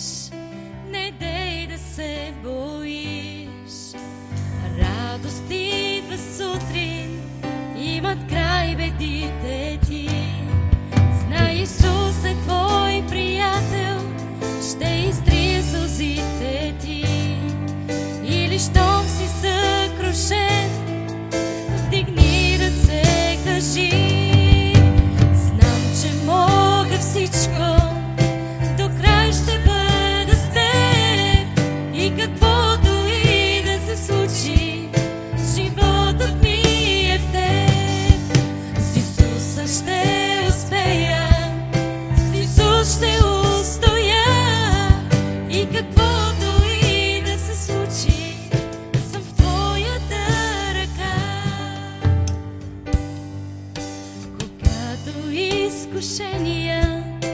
Почти събарят те и всичките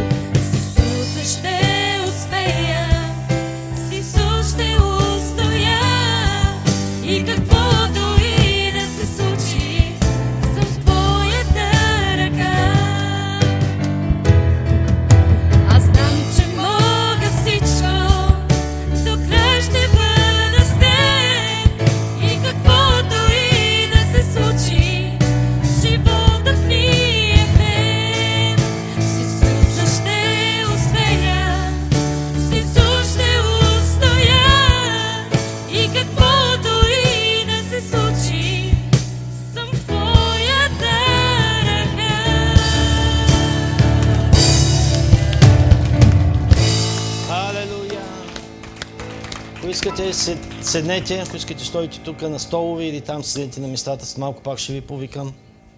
Халелуя! Научете се да му благодарите. Седнете, седнете, спокойно. Ми, Ако се седи, правя свири, няма проблем. Халелуя, халелуя, халелуя. Изказвайте на Бога прошенията си с благодарение. Научи се как да му благодариш, преди още да си получил каквото и да е. Знаете ли, един от най-големите врагове, с които трябва да се, моли, да се борите постоянно във вашия живот, това е съмнението. Така че няма проблем аз да благодаря предварително на Бога за нещо, което вярвам, че Бог ще ми го даде преди аз да съм го получил, ако аз не се съмнявам. Но тогава идва съмнението, което хлопа на твоята врата и казва, но какво ще стане, ако ти благодариш на Бога и то публично, а не се случи? Бум, веднага. Заразата е върху теб. Виждате ли, ние трябва да ходим в реалност, в която няма начин да не се случи. Затова Данаил ни е голям пример за молитва. Той се моли пред Бога, коленичи пред Бога, иска от Бога и Библията казва, че още в момента, в който той преклони сърцето си за молитва, Бог чу и Бог изпрати. И още той се молише и ангел Гавриил, Божия вестоносец, който носи вестите на Бога, дойде и, му каза, да наиде слуга на Всевишния Бог, момента в който ти преклони сърцето си за молитва, Бог чу и Бог ме изпрати.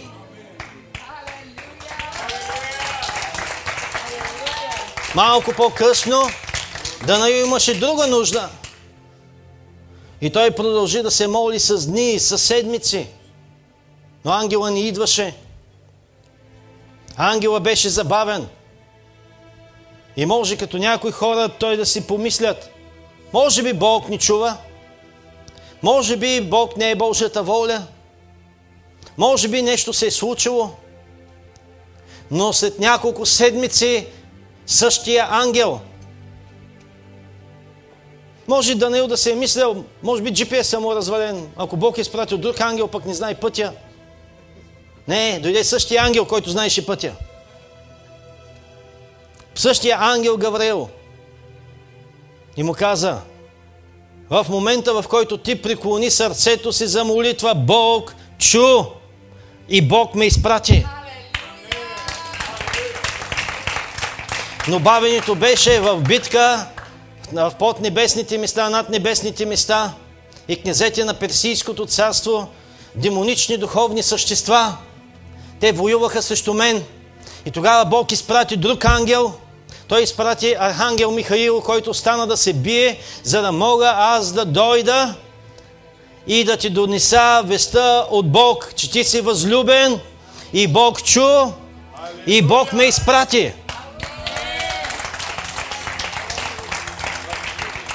Затова никога не се съмнявайте. Дори и да се бави Бог, Бог прави нещо в този момент. Затова Библията ни говори във 2 Коринтияни 10 глава 5 стих. Там се казва, защото оръжията, с които воюваме, не са плътски, но пред Бога са силни за събаряне на крепости, понеже събаряме помисли. Кои са тези крепости? Къде е нашата битка? Нашата битка е тук, в твоят ум. Събаряме помисли и всичко, което се издига против познанието и знанието на Бога. И пленяваме, това е твоето духовно воюване. Това е духовното воюване, в което Данаил се бори толкова много дни. И пленяваме всеки разум, всяка мисъл да се покорява на Христа. Не на естествените принципи, не на новините и вестите и информацията, която получаваш от естествени източници. Естествен източник не може да произведе свръх естествено действие. Затова най-голямата битка е твоят ум. Оръжията, с които воюваме, не са плътски, но пред Бога те са силни за събаряне на крепости. Понеже събаряме помисли и всичко, което се издига високо против познанието на Бога. Така че когато дявол дойде и ти вкара съмнение, когато дявол дойде и ти вкара страх, когато дявол започне да ти вкарва неверие вътре в тебе, Бог каза, това е мястото на твоето воюване. Сега трябва да воюваш, да можеш да събориш всички крепости и мисли, които се издигат високо против това, което Словото на Бога казва. И идва доктора и ти казва, ма ти си болен, и ти казваш, аз връзвам тази крепост, защото в името на Исус аз бях изцелен преди повече от 2000 години. Не ме интересува какво чувствам, не ме интересува през какво преминавам, но И всичко, което се издига против познанието на Бога, пленяваме. Кой го прави това? Това го правим ние. Пленяваме. Това е твоята отговорност. Да плениш тази мисъл, която идва в твоето ум и не се покорява на Христа. Ако ти допуснеш мисъл, която да дойде и, и, и не се покорява на Христа, тази мисъл ще произведе действие на непокорност от твоя страна към Бог и поради това Бог ще от... дигне защитата. Затова най-важното оръжие на дявола е да те инфектира не с вирус, но с съмнение. В момента, в който съмнението дойде в твоя ум, протекцията е вдигната. И това се нарича промяна на ума. Нека отново да видим светлината на това, сега да видим Филипяни 4, 6, 8.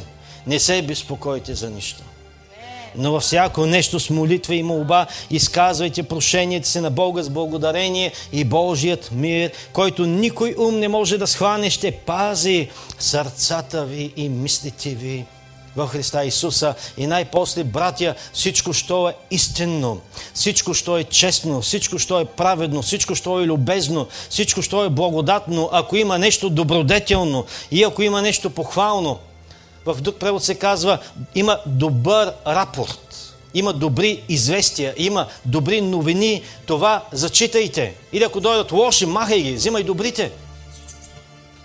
Това, което сте научили и това, което сте приели и всичко сте чули и видяли в мене, казва Павел, него вършете.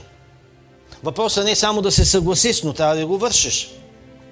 И Бог на мира ще бъде с вас. Мислете за тези неща. Казва Павел, мислете за тези неща. Ами другите? Другите на Букука. Всички друг Букук го изхвърли. Всички лоши новини ги изхвърли. Всички резултати. Всичката информация, които са естествени, от този свят ги махни. Всичко това махни. Спомням се едно много невероятно свидетелство на брат Шамбак. Един ден бяхме в неговата църква в Тексас. И той каза как една жена дошла при него след като той проповядвал за чудеса и знамения. И тя му казала, брат Шамбак и размахала един лист хартия. И му казала, какво може да направи Твоя Бог в тази ситуация?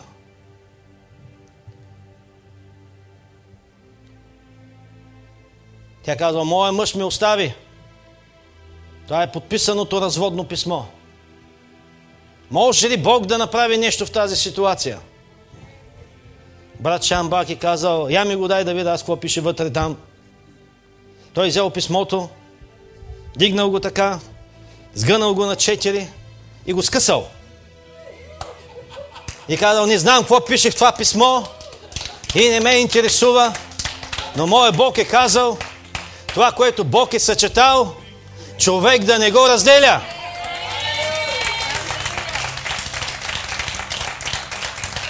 И тази жена се прибрала в къщи и някъде след няколко часа по-късно се почукало на вратата и нейният мъж се върнал обляд в сълзи и казал, би ли ми простила? Тя казала ми разводното писмо. Той казал, няма проблеми, се оженим наново. Тя му казала, какво стана? Той казал, не знам какво стана, но аз бях в хотелската стая. Изведнъж, докато гледах един кълбойски филм, нещо програмата се смени и излезе един проповедник. И той ми каза, грешнико, покай се!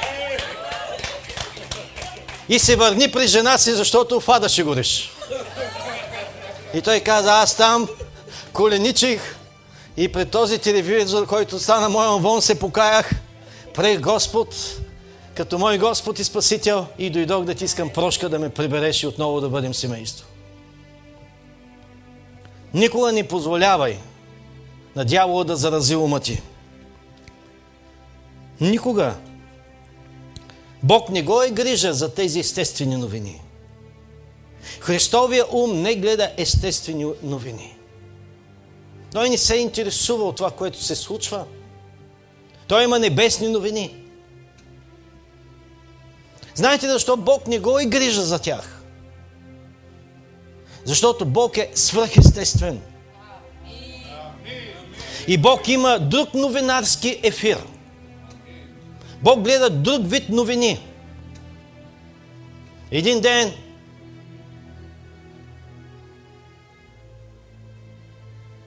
народа на Израел е бил заобиколен от асирийците.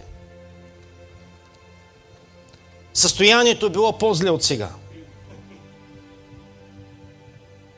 Месеци засада без храна, без вода. В града избухнал канабилизъм. Канебали.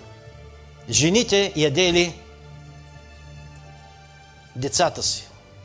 Ако мислите, че сега е зле, искам да ви кажа, имало е по-зле. И докато мъжете спели до тях, гледали с немилостиво око върху тях, кога ще заспът и да го изедат. Тогава две жени отишли при цари и се оплакали и казали, че едната била голям лъжец, защото вчера изяли нейното дете и тя е обещала, че днес ще изедат детето на другото, но тя го скрила. Царя раздрал дрехите си и се покрил с вретеще, защото почнал да вика към Бога, защото това било ужас. Извикали пророка и пророк Елисей дал слово и каза, утре по това време един килограм брашно ще бъде 5 стотинки. И чемика ще бъде жълти стотинки. Те му се присмяли и казали, това няма как да се случи. Няма как Бог да избави. Нека да ви кажа. Бог ни гледа нашите новини.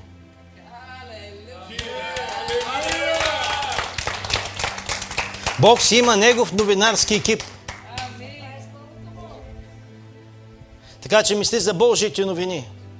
Мисли за тази новина, която казва, че в храните на Христос аз бях вече изцелен. Мисли за новините на 91 канал. Четете всеки ден този 91 канал. Мислете за Божиите новини. Там пише, няма да позволя мор да се доближи до шатъра ти. Мисли за Божиите новини. Ако имаш лоши новини от доктора, вземи тогава по-добър рапорт, вземи по-добри новини от небесния ти доктор, който казва, аз съм Господ, който те изцелява. Дявол е лъжец. Извикай силно, дявол е лъжец. Дявол е лъжец. Халелуя. Така че Бог ще направи път там, където няма път. Това е моят ден за чудо. Не ме е грижа какво дявола може да ми каже и какво дявола може да ми излъже, но за Бог няма нищо невъзможно. Така че Бог ще се обърне. Бог ще обърне моята болест в здраве, Бог ще обърне моята бедност в богатство и Бог ще обърне моят проблем в победа. Няма нищо по-хубаво, с което да напълните умът си, освен със Словото на Бога. Нищо друго не трябва да ви интересува, освен Словото на Бога. И когато се приберете днес, започнете да пълните през тази седмица. Пълнете хамбарите си, пълнете умът си със Словото на Бога. В Псалом 19.7.8 се казва Законът Господен е съвършен, възвръща душата. Изявлението Господне е вярно, дава мъдрост на простия. Повеленията Господни са прави, веселят очите, сърцето. Заповедта Господня е светла, просвещава очите.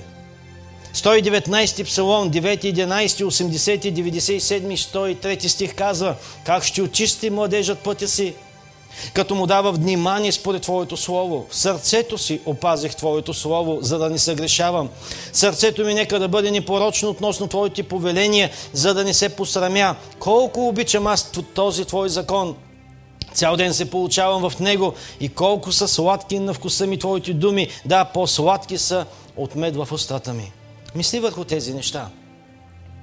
Моли се правилно, мисли правилно, постъпвай правилно. Филипяни 4.10, 9. И това, което сте чули и научили, и приели, и видели в мен, каза Павел. Него вършете. И Бог на мира ще бъде с вас. Едно от нещата, което ми вдъхновява в Павел, е, че в деня, в който беше в затвора, на другия ден трябваше да бъде обезглавен. Написа едни от най-силните Библии, най- най-силните стихове, послания. И той каза, кой ще ме отлъчи от Христовата любов? Гонения, притеснения, голота, нож, смърт, бой с камъни, бой с къмшици. Той каза, нищо. Можете да си представите в деня, в който на вечерието, когато на другия ден ще бъдеш обезглавен публично, да напишеш толкова силни думи.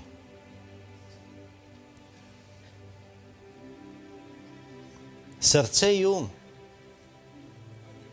Ум и сърце. Научил си ги в ума си, но си ги приел в сърцето си. Направи го и Божият мир ще дойде върху теб. Греха ще доведе само до неспокойствие и греха ще доведе само до грижа. Давид го каза, ако има грях и ако имах беззаконие в живота ми, Господ не би ме послушал. Затова и ние трябва да променим начина, по който мислим. Виждате ли, сега ние сме изправени пред най-сериозния проблем. И проблема не е коронавирус или COVID-19. Проблема не е това, което се случва в света. Проблема в този момент е как ние стоим. Това е най-голямото предизвикателство на нашата вяра като християни. Как ние стоим. И както Иванка каза по време на хвалението, това е нищо с това, което ти първа предстои. Дали това нещо е нещо, което ще ни обедини, нещо, което ще засили вярата ни или нещо, което ще ни обърне в страх. Дали ще реагираме като невярващите хора.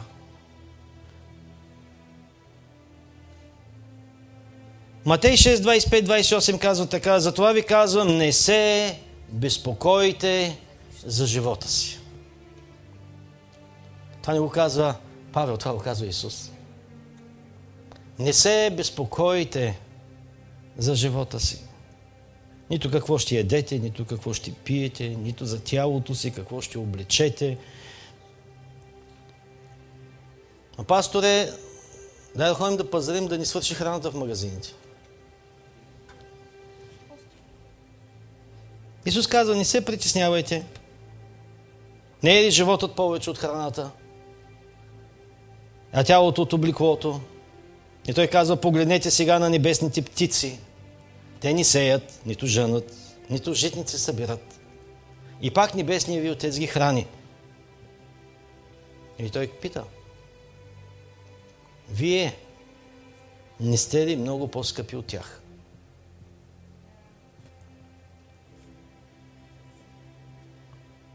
Светът се е справил с подобни кризи. Дори без вярата си в Бог. Преживяли са ги някакси. Аз питам и говоря сега на вярващи. И това е въпрос, който Исус задава. И пак небесният ви Отец се грижи. Вие не сте ли много по-скъпи от тях? И продължава. И кой от вас може с грижене или с притеснение да прибави един лакът на ръста си? Исус казва, вашето притеснение не може да ви даде нищо. Вашето притеснение само може да направи положението по-зле. И ако вашето притеснение не може да направи нищо, по-добре не се притеснявайте. Знаете ли какво може нещо да направи? Вярата и молитвата. Това е нещото, което в момента ние може да правим. Затова дори да се притесняваш, не го показвай пред хората.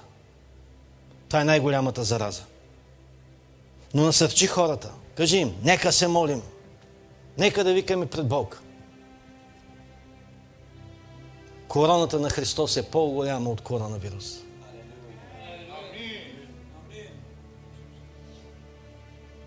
И за облекло, защо се безпокоите, разгледайте полските кремове как растат, не се трудят, нито предат, но казвам ви, че нито Соломон във всичката слава не се е обличал като един от тях. Но ако Бог така облича полската трева, която днес е имал, утре е хвърт спеш, не ще ли много повече да облича вас? Защо ги нарече маловерци? За горния стих. Грижение притеснение. Гриженето и притеснението, не говоря за грижение да се погрижиш за нещо, но говоря да бъдеш огрижен. Това е което означава този стих. Огрижването, притеснението, съмнението, страха. Бог казва, вие сте маловерци. И чуйте,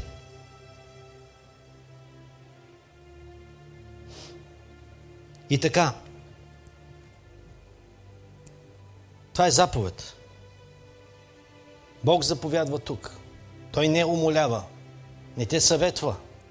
Той казва, това е заповедна форма. Не се безпокойте. Това е първата част от заповедта. Втората, аз знам, че много обичате Господната молитва. Това е под Господната молитва. Инструкции относно Господната молитва. И той казва, и не казвайте. Не се безпокойте и не казвайте. Нека това нещо да ни излиза от устата ви. Излезе от устата ви, ще зарази останалите. Ще зарази сърцето ти, вярата ти, мислите ти, очакването ти, всичко това. Така че не казвайте какво ще ядете или не казвайте притеснението си. Или какво ще пием. Това пак беше твоето притеснение. Или какво ще облечем пак твоето притеснение.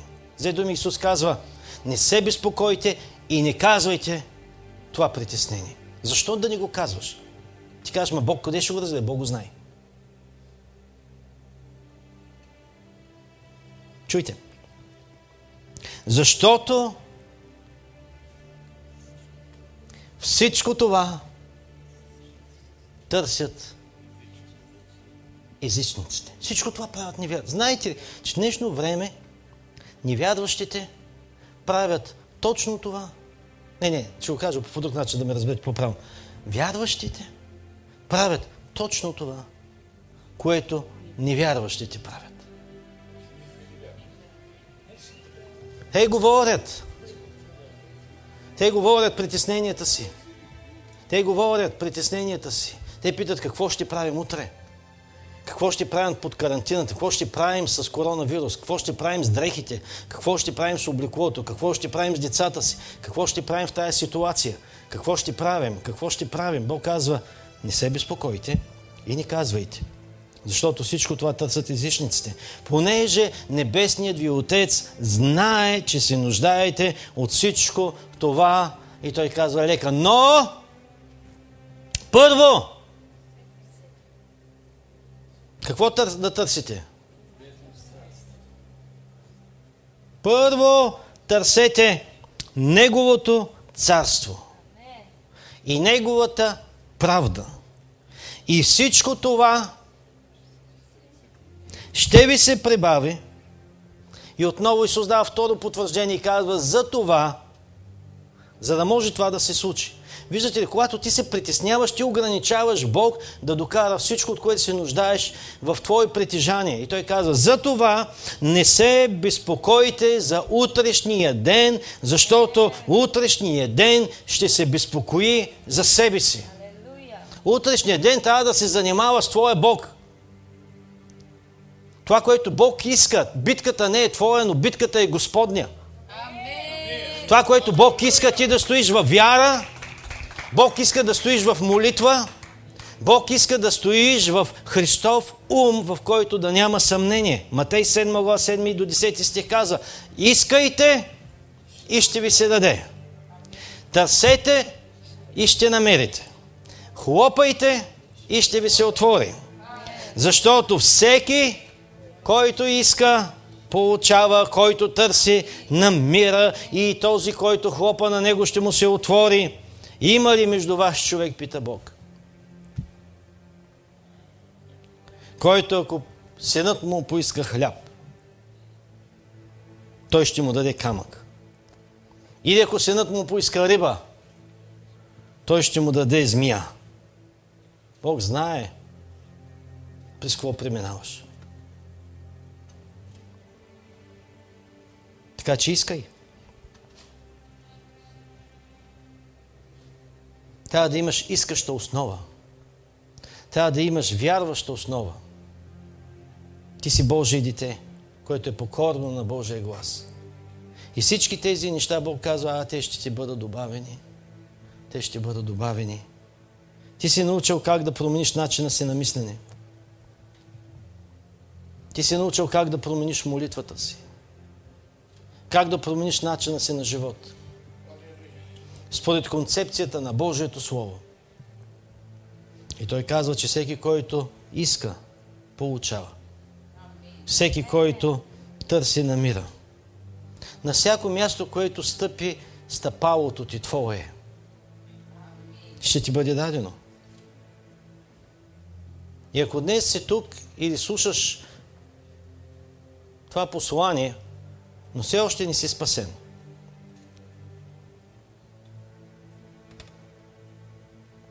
Ти си в проблем. И точно сега и точно тук можеш да решиш този проблем. Това е мястото и това е времето. Държиш ключа към своето решение. Бог не иска никой да изпрати в ада и Бог не иска и теб да те изпрати там. Всеки изпраща себе си сам в ада.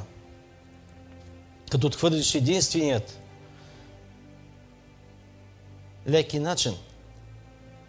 Така че държи своята собствена съдба в своето собствено решение и ти решаваш да приемеш Христос или решаваш да го отхвърлиш. Но нека да ти кажа нещо, което е много, много важно. Мохамед не е средството.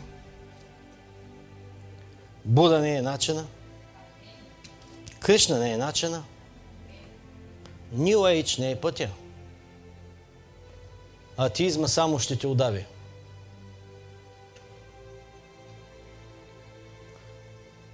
Но Исус каза, аз съм пътят, истината и живота.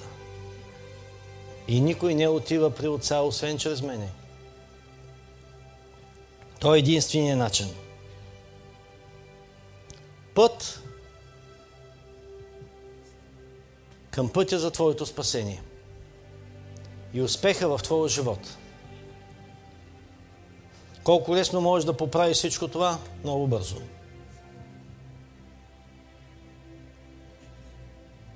Просто покани Исус в сърцето си и кажи Исусе, в този момент, в който целият свят е на колене, аз прекланям сърцето си пред Теб и те каня като мой Господ и Спасител. Исус каза, че ако ние го изповядаме пред хората на земята, Той ще ни изповяда пред Отца и своите ангели на небето. Това е начина по който да активираш ангелите от Псалом 91 да дойдат да ти служат.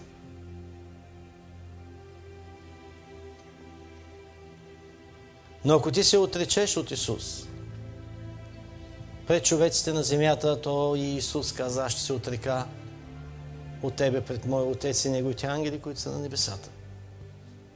Така че какво ще бъде от тук нататък? Всичко е заложено. Една проста молитва и може да докара Божието присъствие в твоя живот. Така че ако искаш да поканиш Исус в своя живот сега, кажи Исус, ела в живота ми. Прости греховете ми. Искам да стана Твой син. Искам да бъда син на Бога, наследник на Господа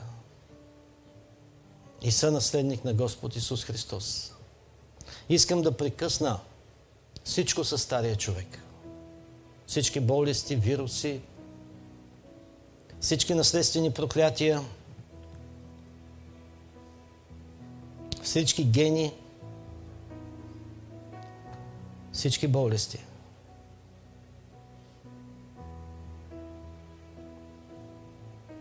Искам да бъда част от Твоето царство.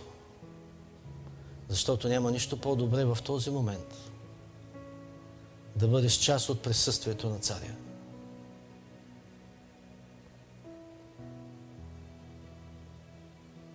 И аз се моля, Господи, да дадеш в този момент специално помазание на своята църква. Помазание, което беше в живота на Павел. Помазание, което беше в живота на Петър. Петър вървеше по улицата. Хората изкарваха болни, полуумрели хора. На носилки и на легла. И когато Петър минаваше, те биваха изцелявани само от неговата сянка. Павел минаваше по улицата. Имаше всякакви хора. Болни, прокажени, заразни. Хора болни от неизцелими болести и те късаха част от дрехата му.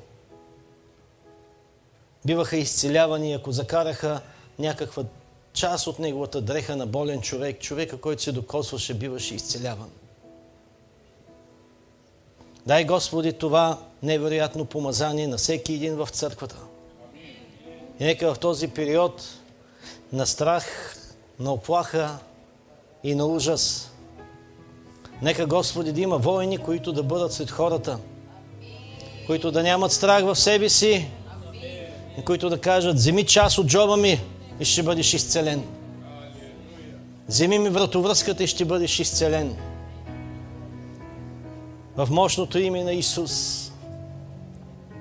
Ние се молим, Господи, Ти да издигнеш армия от хора, които вярват.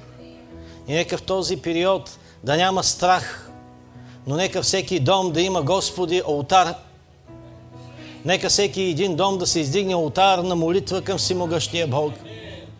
И да бъде, Господи, такова силно помазанието в този алтар, че хората, които са в блока, хората, които живеят на тяхната улица, нека помазанието, което е в тях, да бъде толкова силно, че тези хора да бъдат изцелявани, страха да изчезне, Господи, в мощното име на Исус. Помазание толкова мощно, което беше върху пророк Елисей, че дори след като беше умрял, ако хвърлиха някой мъртъв човек и той се докоснеше до неговите кости, той възкръсваше на момента.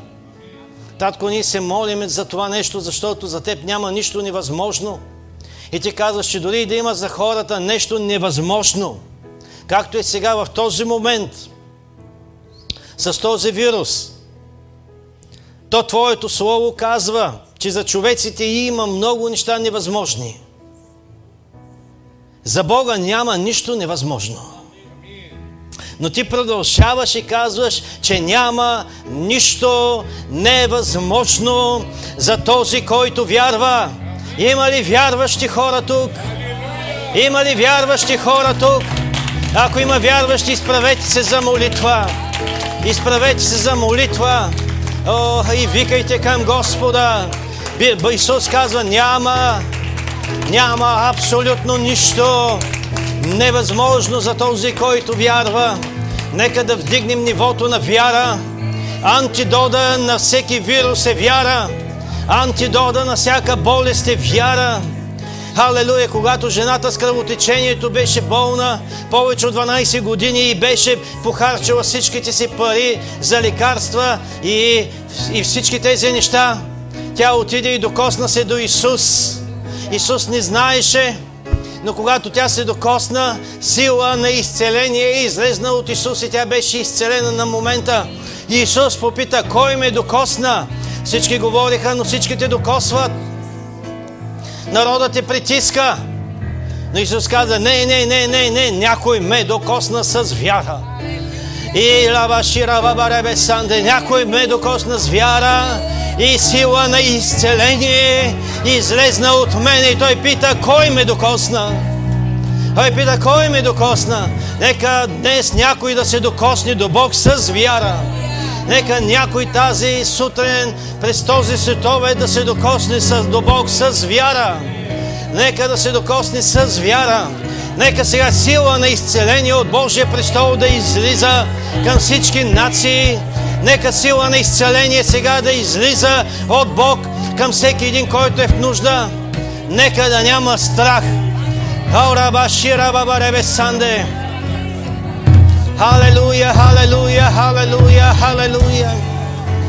Слава, слава, слава, слава, слава. И раба баребе шираба баребе санде. О, масито раба баребе широво сораба баребе санде. Халелуя, когато не знаем как да се молим и когато сме в страх и съмнение, когато сме в обезкуражение, Халелуя! Молете се на езици, защото Духа знае как да се моли според Божията воля.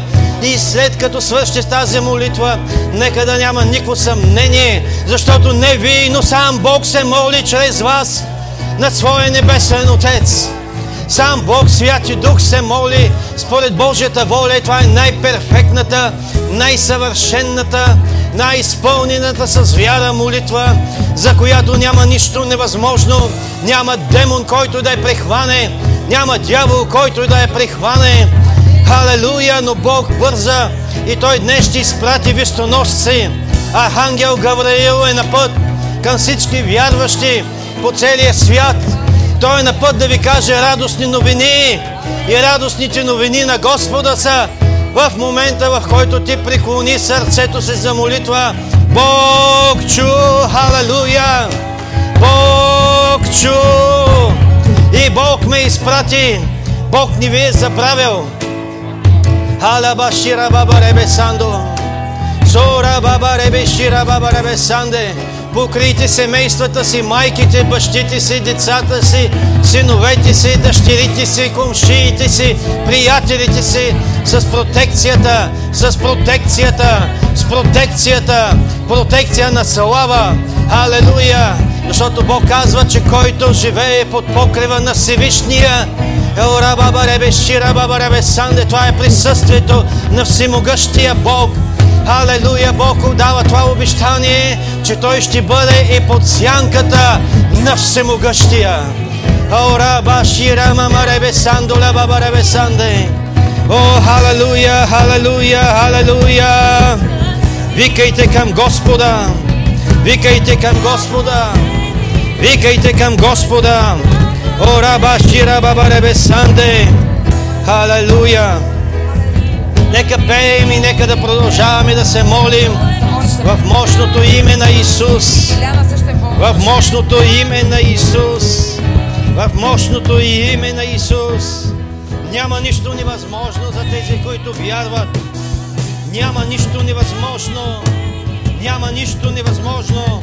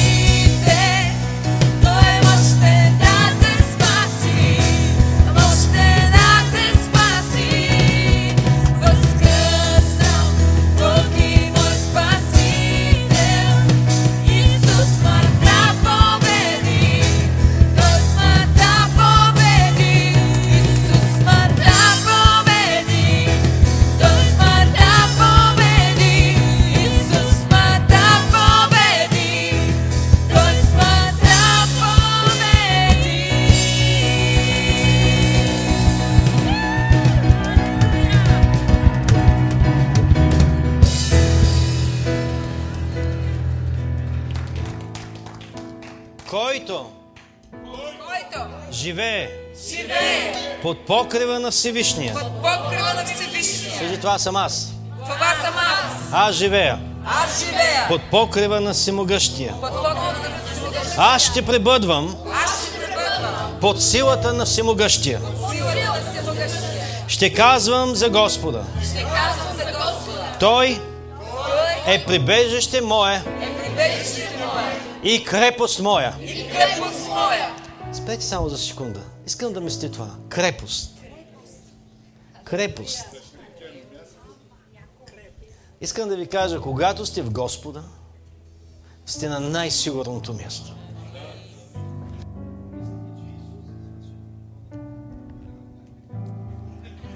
Ако си мислите, че в крепостта на Исус ще влезе някакъв вирус, крепост, нека кажем крепост. Халелуя, халелуя. Ще казвам за Господа, Той е прибежище мое, Ще казвам за Господа, Той е прибежище мое, крепост моя, крепост моя, Бог мой, Бог мой, на когото на когото уповавам. уповавам. Не съмнявам. Аз уповавам на моя Бог, защото Той ще те избавя от примката на ловеца и от гибелен мор. С перата си ще те покрива и под крилата му ще прибегнеш. Неговата вярност е ще ти закрила. е. Няма да се боиш от нощен страх, от стрелата, която лети денем, от мор, който ходи в тъмнина, от погибел, която опустошава. Посред бял ден, хиляда души ще падат от страната ти.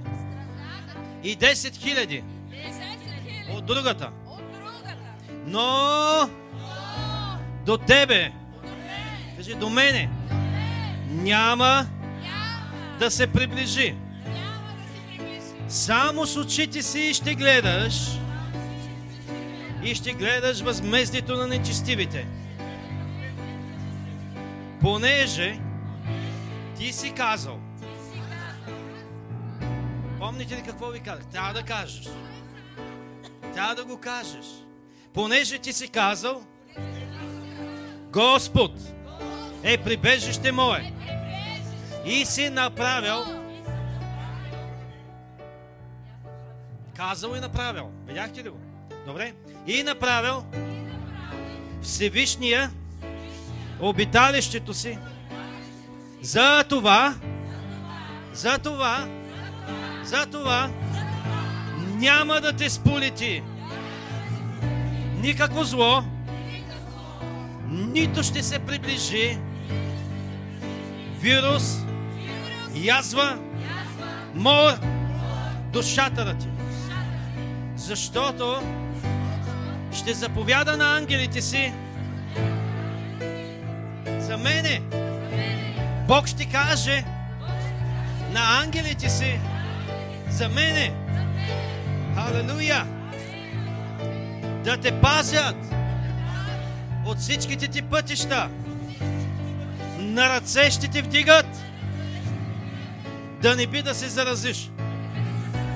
Да не би да удариш о камък ногата си. Ще стъпчеш лъв и аспит. Млад лъв и змия. Но защото ти си положил в мене любовта си, казва Господ. За това ще те избавя, ще те поставя в безопасност, защото си познал името ми. Ти ще ме призовеш и аз ще те послушам. С теб ще съм, когато си в бедствие. Ще те избавя и ще те прославя и ще те наситя с дълги години живот.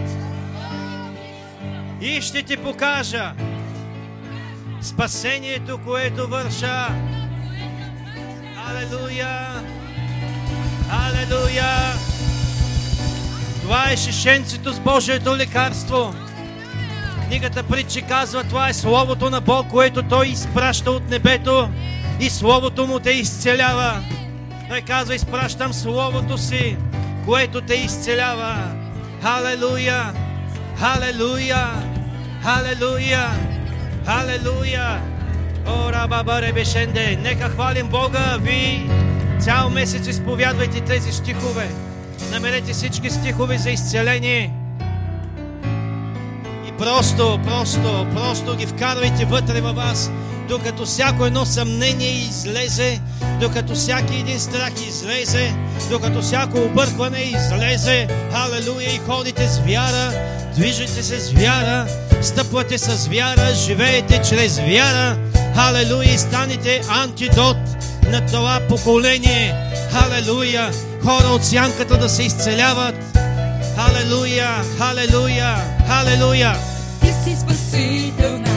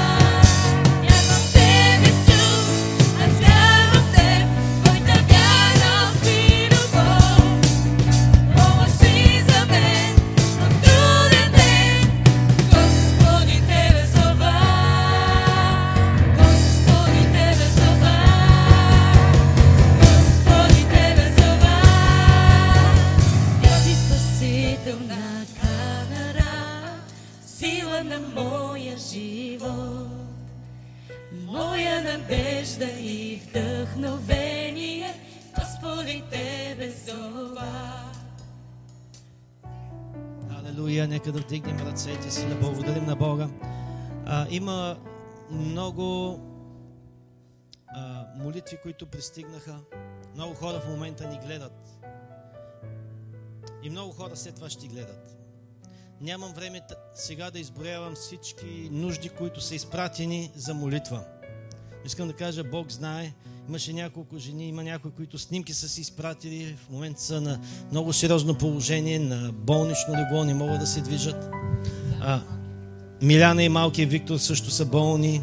А, сестра Гина има оток на крака и Борко, това са част от нашата църква. Един много нисичък, такъв слабичък, сладичък дядо. Те, те са на живо през Те в цялото време и са на- пишат привет, църква, на- благославяме на- защото ние сме благословени чрез вас. Също за Живка, която има сковарване на гръб а, и всички останали. Двигателната система е. е Двигателната система е отказала в тази жена.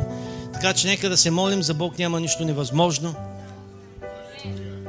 И Библията казва, има голяма сила. Голяма сила.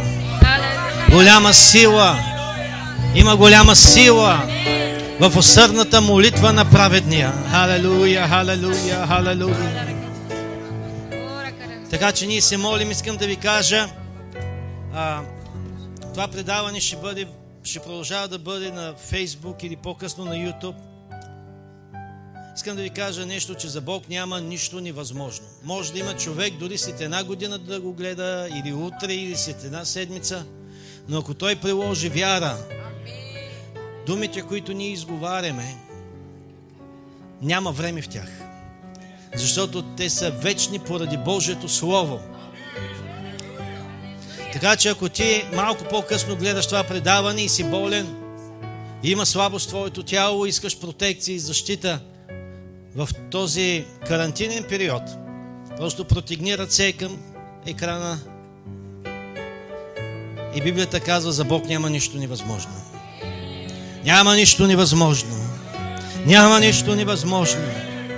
За Бог няма нищо невъзможно. И той продължава и казва, няма нищо невъзможно за този, който вярва. Халелуя, няма нищо. Бог ни сложи ограничение колко болести, Бог ни сложи ограничение колко вируса, Бог ни сложи ограничение какво ще бъде чума или малария или каквото и да е там. Бог казва, ако ти вярваш, няма нищо невъзможно.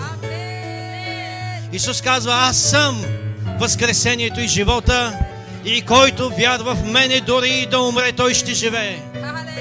За Бог няма нищо невъзможно. Така че независимо в каквато и ситуация да се намираш сега, стани с вяра. Започни да движиш части в своето тяло с вяра. Ако имаш задушаване в белите дробове, ако имаш трудно дишане, започни да дишаш с вяра. Кажи в името на Исус, аз съм изцелен. Във всяка рана на Исус, Исус набди изцеление за моите рани. Халелуя! Аз няма да умра, но аз ще живея и аз ще разказвам делата Господни. Аз няма да умра. Алелуя, цял ден изговаряй тези слова. Аз няма да умра, но аз ще живея. Алелуя! И аз ще разказвам делата Господни. Ако Исус можеше да изкара Лазар в мирисан 4 дена от гроба, Бог може да те изкара от каквото и да е състояние. Стани в името на Исус и ходи. Халелуя! И ти казвам, както Петър каза, злато и сребро нямам, но това, което имам, това ти давам. Халелуя! В името на Исус Христос Назарянина бъди изцелен. В името на Исус бъди изцелен. В името на Исус бъди защитен. В името на Исус бъди защитен. Нека пеем тази песен.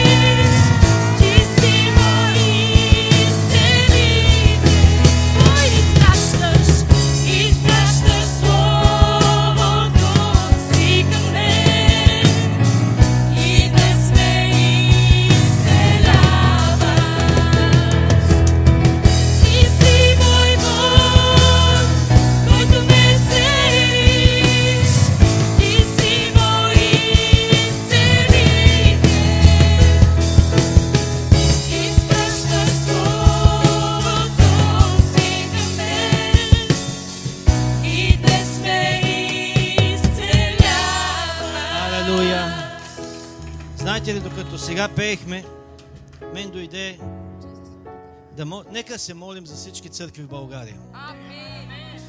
А, защото има църкви, които са отворени и нека се молим за тях.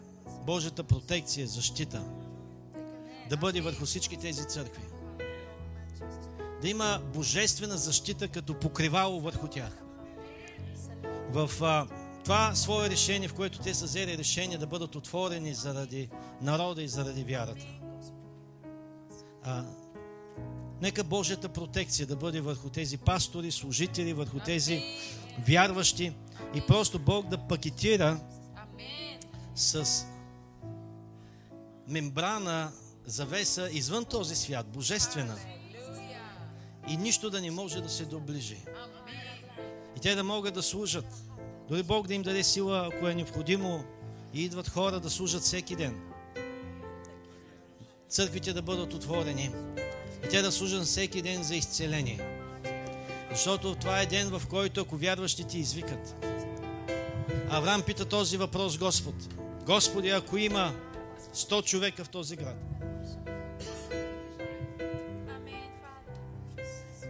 той каза, аз ще го избавя. Господи, ако има 50 човека в този град, праведника, Бог каза, аз ще го избавя. Искам да ви кажа, вие сте солта в града. Вие сте светлината в този град. И сега, когато след малко ние си тръгнем, нека това да ни свършва при вас. Това е нашата отговорност. Ако хора ме питат какво да правим през, по време на тази карантина, нека да ви кажа. Четете Словото, укрепвайте се с вяра, насърчавайте вярващи, споделете това Слово с тях и всички други неща, които намерите в YouTube, в нашия канал относно вяра. Защото това е нещото, което народа има нужда. Бог казва, ако моите хора смирят себе си, които се наричат с моето име, смирят себе си и се обърнат от всичките си пътища, нечестиви, и се покаят, и ме помоля да им простя греховете. Бог казва, аз ще се обърна и ще изпрати изцеление на земята. Това е време, в което ни трябва да се събудим.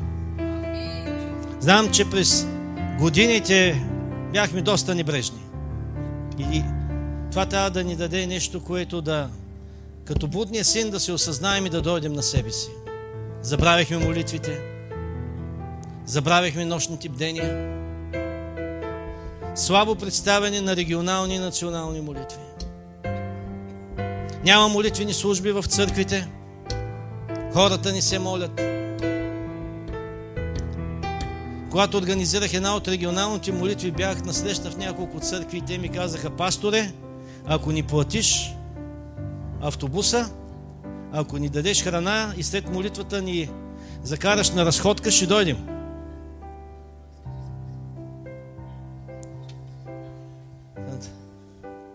Това е положението. Така че нашата нация трябва да обърне погледа си към Бог за молитва. Трябва да обърнем погледа си към Бог за молитва. Трябва да се обърнем към Бог за молитва. Така че ако питате какво да правите, виждате ли, каквото и да правите, когато се притеснявате, само осложнявате своето положение, елиминирате Божията протекция и защита, така че няма смисъл да го правите. Молете се. Четете Словото, изучавайте Словото и всеки ден се молете. Когато думите ви свършат, започнете на езици. Там източника на молитви е неизчерпаем. Просто молете се и викайте към Бога. Молете се и викайте към Бога. Молете се и викайте към Бога. Насърчете всички други вярващи да се молят и да викат към Бога. Насърчете всички да се молят и да викат към Бога. Амин. Халелуя. Искам също сега не само за тези църкви да се молим. И аз ще поканя а, брат Миро, брат Иван. Из- Излезте тук отпред.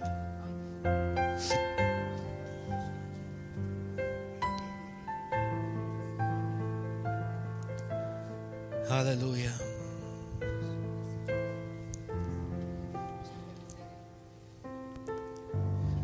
Искаме още за една нужда да се молим. Искам да се молим и за православната църква. А, защото, не знам, някои, които ни гледат, може да ме разберат погрешно, но имат нужда от протекцията на Господа. Защото те взеха много сериозно решение. Взеха решение да отворят църквите си за народа. Дали могат да бъдат заразени? Да. Но независимо от всичко, те го взеха. И в, а, а, на едно място те споделиха това и казаха, ако някой иска да вземе Господна трапеза, ние ще се ангажираме и ще отидем директно в домовете на болните да им занесем Господна трапеза. Така че аз вярвам, че ние трябва да ги подкрепим, а, въпреки че имаме много различия за много неща. Ние трябва да ги подкрепим и нека се молим за тях. Нека се молим за тях. За да може а, да бъдат защитени и да може хората, които влизат там, да намерят утеха и Бог да им дава по техния си начин думи на насърчение и Бог да им дава а, думи на живот. Да насърчават хората. Защото в този период нацията ни има най-нужда, най-голяма нужда, най-голяма нужда от това. Халелуя. Аз също ще а, поканя сестра Диана, нека и тя да дойде.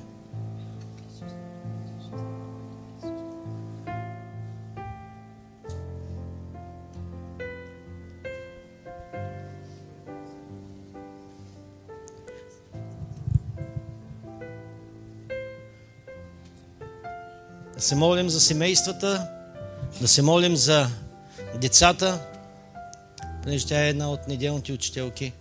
Искам тя да се моли за това Бог просто да направи много мощна протекция и много мощна защита върху всички тези семейства.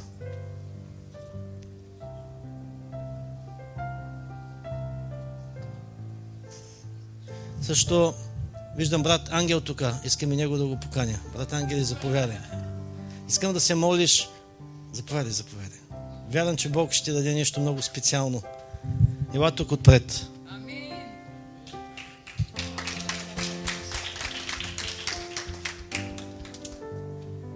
Ти си в сектора на бизнесмените, на адвокатите и на всички тези неща.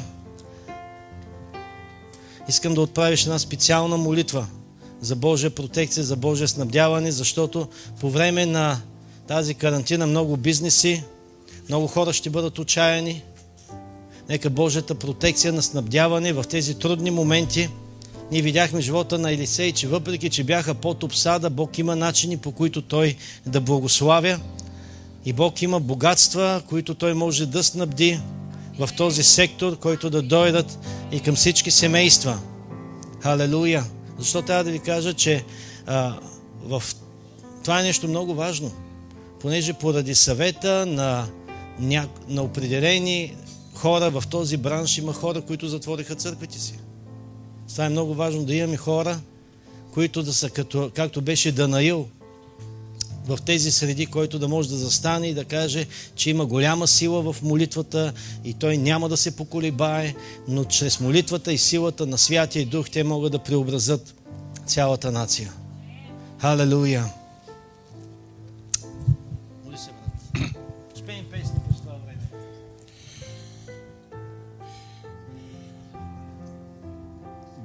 Моли ние издигаме Твоето свято и достойно име, защото Ти си единствената помощ във време като това.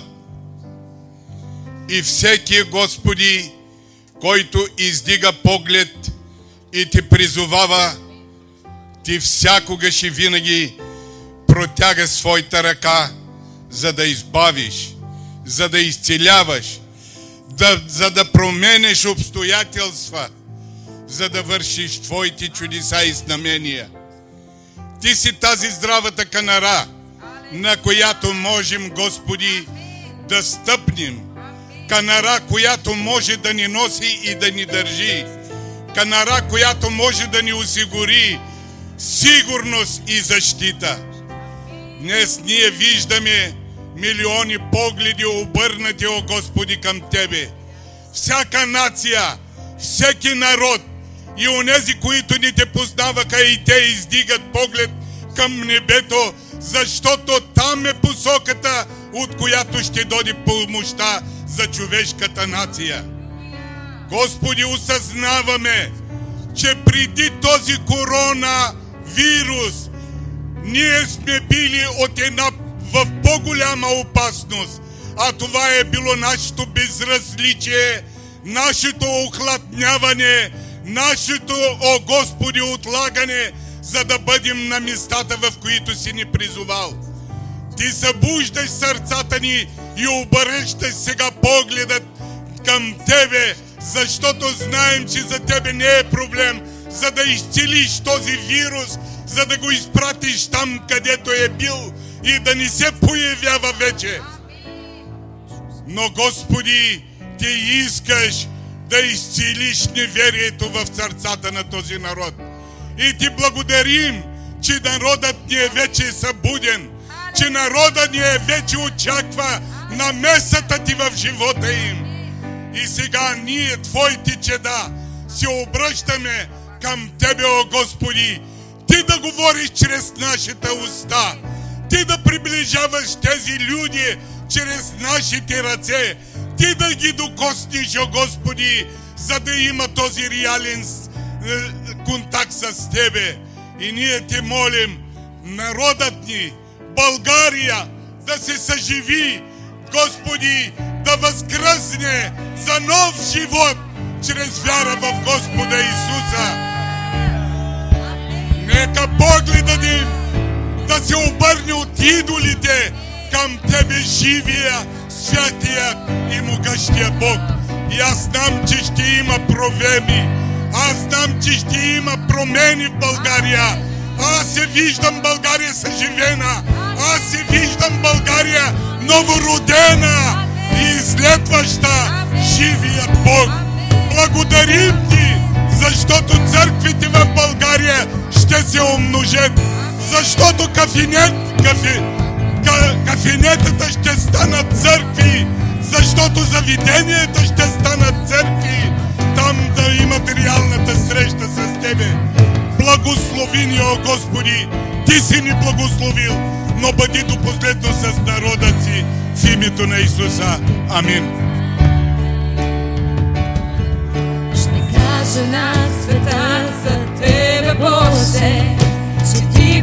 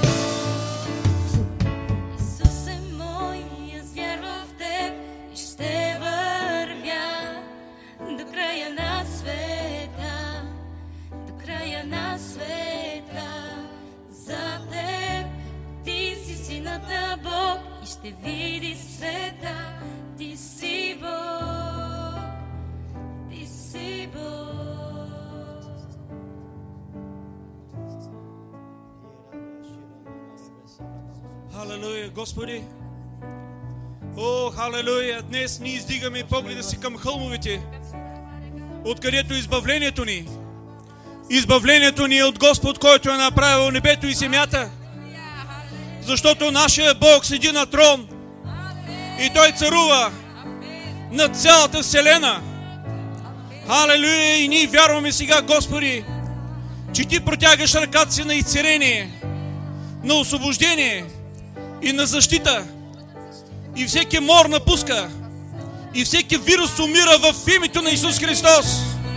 Защото има сила в името на Исус. Защото има изцеление в името на Исус Христос. Халелуя! Името на Исус е издигнато над всяко друго име. И ние издигаме сега името на Исус над България. Така че нека всеки страх да напусне сърцата ни. О, всяко униние и неверие да напусне и да дойде вяра, да дойде надежда, да дойде всяко сърце да се укрепи от Божия дух, защото този, който е в нас, е по-силен от този, който е в света. Господи, ние ти благодарим, за Твоето мощно движение точно сега в този момент. Точно сега ние заставаме между заразата и живота, между заразата и този народ. И изговаряме спри в името на Исус Христос. Защита в името на Исус Христос. Нека църквите и вярващите да бъдат защитени под кръвта на Исус Христос.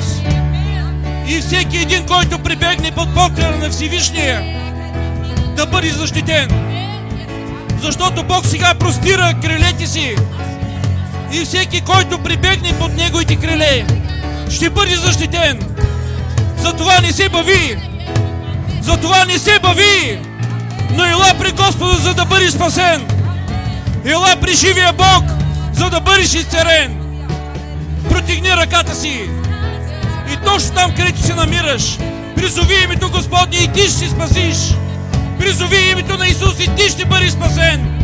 Ти ще бъдеш защитен. Ти ще бъдеш свободен.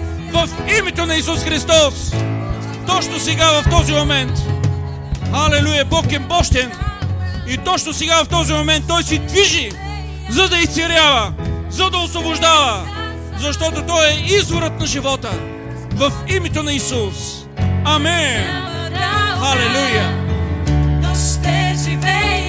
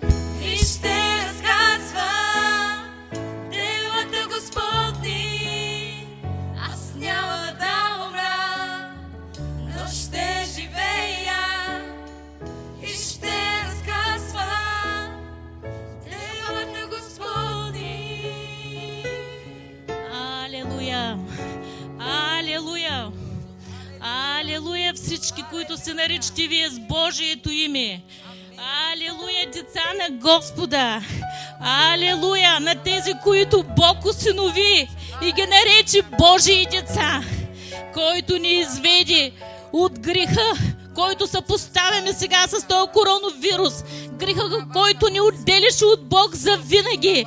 И сега реално виждаме опасността, когато човек е отделен от нашия Господ, когато опасността дебне и няма надежда и се чуди какво да прави. Ето сега Божиите деца казват, елате вие всички, които не познавате Господа, но Бог от, от Неговата уста от небе казва, аз ви обичам, аз умрях за вас, аз искам да ме познавате лично, затова ви усинових и ви нареках Божии деца, синове и дъщери, принцеси и принцове. Алелуя! Благословен бъди Господи за това, че ти първо създаде семейството и го благослови. За това тази единица е важна пред Тебе. За това се покайваме за всички, Господи, а, а, семейства, които не семействаме, тези, които живеят на семейни начала, които са, са, са увлякли в света и са поели този грешен начин на живот. Но сега се покайваме за тях. Нека всички да се променят. Нека всички да влязат и да поемат отговорност за живота си, за децата си. И не да се чудят откъде идват проблемите и болестите. За това се покайваме за нашия народ, за тези неща, които са допуснали в страната. И искаме милост за тях, Господи, като се отричаме и се отказваме от всички окултни практики, които идват в страната ни, чрез мартиници, чрез традициите от културата ни, Отказваме се от тях, Боже. Искаме милост сега. И когато Ти ни постави в това време, родени за това време, както царица Истир беше родена за нейното време, сега Ти поставя нас в това време, Господи. И искаш от нас да издигнем народа ни. Искаш да ни видиш твърди, верни на Тебе, Господи, посланници на Твоето Слово. Затова въоръжи църквата си с тази вяра.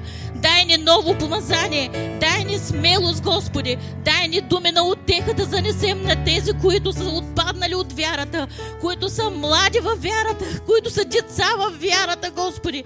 И нека да се укрепим в Твоето Слово. Нека, Господи, да дойде дух на отеха върху нас, Боже. И нека сега, когато ние се докосваме до Тебе, когато насърчаваме хората с Твоето Слово. Нека искаме ново помазание върху тях. Искаме да се сбъдват пророчествата, Господи, които Ти си казал, че възрастните ще виждат, ще сънуват сънища, младите ще виждат видение, че Ти ще изливаш духа си, Господи, върху всяка твар. И изливай, Господи, изливай. Събери семействата, Господи, в църквата. Благославяме родителите, защото когато има здрави семейства, имаме здрави деца, имаме добро поколение, Господи, което ще хвали името Ти.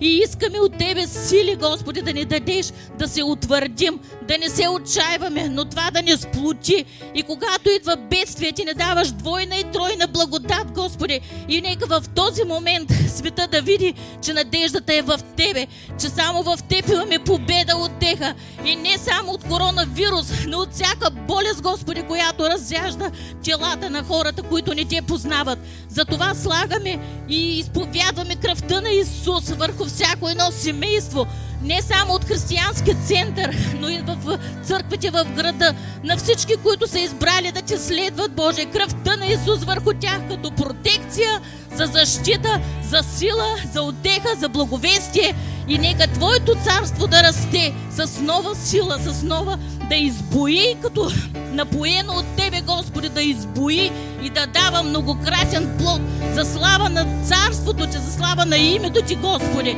Дойди, Господи, и нека да станем свидетели на ново помазание, на нова ера, да станем свидетели и да бъдем употребени от Тебе за Твоето дело и за Твоето царство. Оставаме се в ръката Ти и благославяме всеки болен, който е по интернет, който се докосва. Нека мигновенно чудеса и знамения да стават в живота им и като бумеранг да се върнат тези свидетелства за слава на името Ти. Халелуя! Благославяме и издигаме Твоето свято, единствено, мощно име. Амин.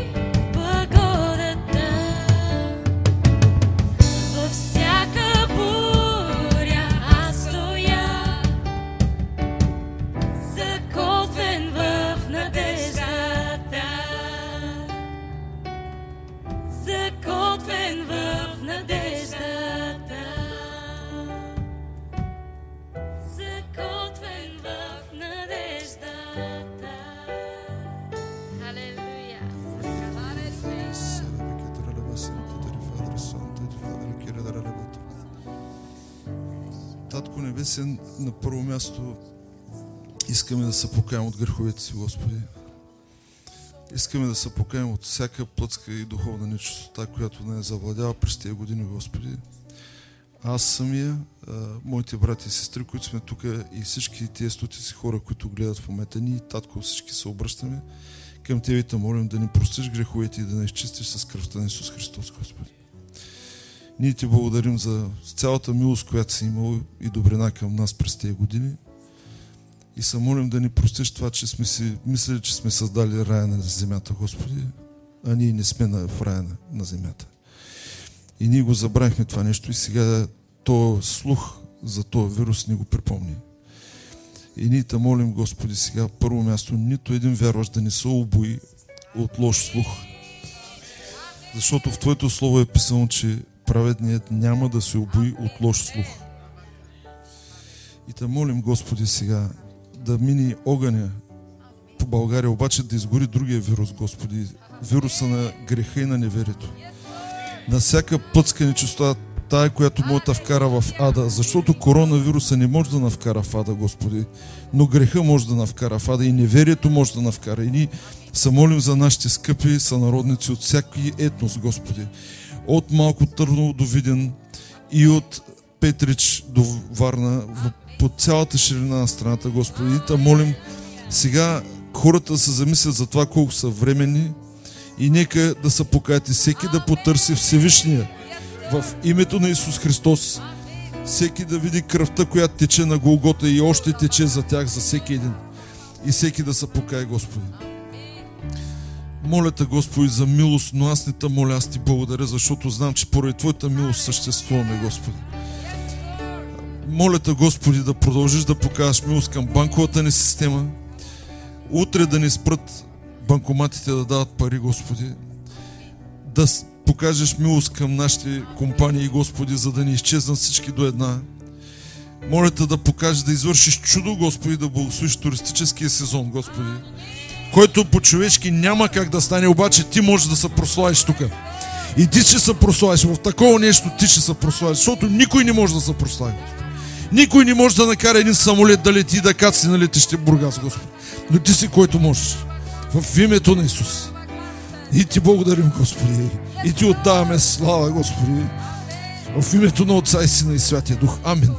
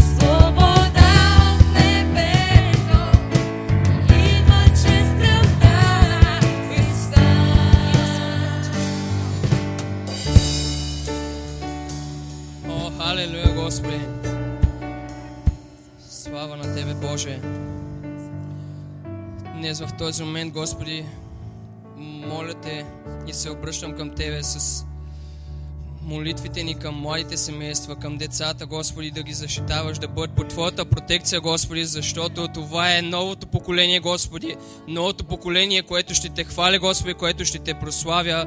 И, Господи, аз искам да им дадеш на тях дух на вяра, на смелост, Господи, да искам, Господи, от Теб да извършиме това дело, да вкараме всички млади в църквите, Господи, защото те през последните години са се отстранили от църквата, защото не знаят какво всъщност можеш ти, Господи, какво могат да намерят в църквата, Господи, но аз вярвам в това, Боже, че Ти можеш да ги върнеш, Господи, в църквата, за да могат те чрез вяра да издигнат своя вик към Тебе, Господи, и да промениме света, не само света, не само България, Господи, да променим абсолютно всичко, защото силата е в младите, Господи, и аз вярвам. И искам, Господи, да ги благословиш, да премахнеш всички вируси от техните глави, Господи, защото за нас не е заплаха този коронавирус, какъвто и да е вирус, а най-опасният вирус е страха, Господи. И Ти си казал, че на първо място в ада ще отидат страхливите, а Господи, аз не искам да в ада да е пълно с млади хора, в ада да е пълно с вярващи, защото Боже, аз вярвам, че можем да предотвратиме това нещо още тук на земята, чрез Твоята сила, в мощното име на Исус Христос, Господи.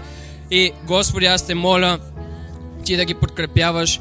И се моля, Господи, всеки един тук, всеки един от християнски център Бургас да разпространява Твоето Слово, Господи, да помагаме, да излеземе по улиците, Господи, да проповядваме Твоето Слово, Господи, да помагаме на хората да се приближат към Тебе, Господи, да дойдат да влезат в църква Боже, защото това е единственото спасение от всички напасти, Господи. Ти си единственият, който може да ни спаси и да оправи всичко в този свят, Господи, защото сега след тази криза, която искат да създадат в света, Боже, ще има много потърпевши, много бизнеси, които ще, потър...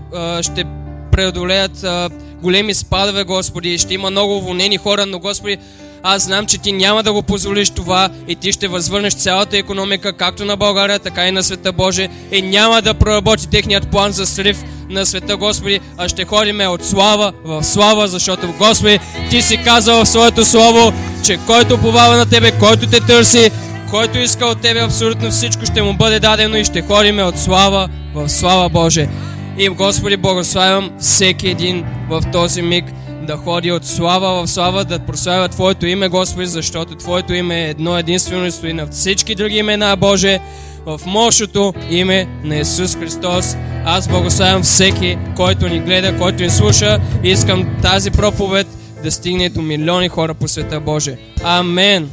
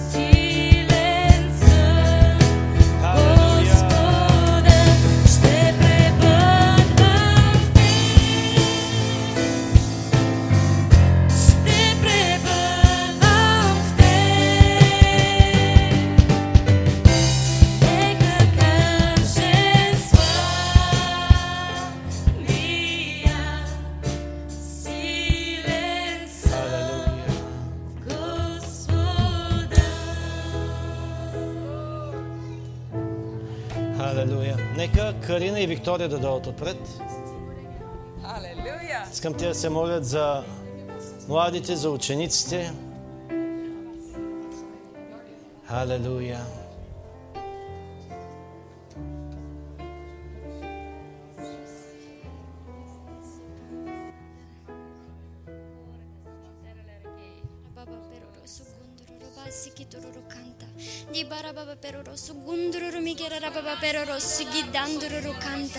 Di ribara peroro sugundururu migera baba peroro sigandari rikanta.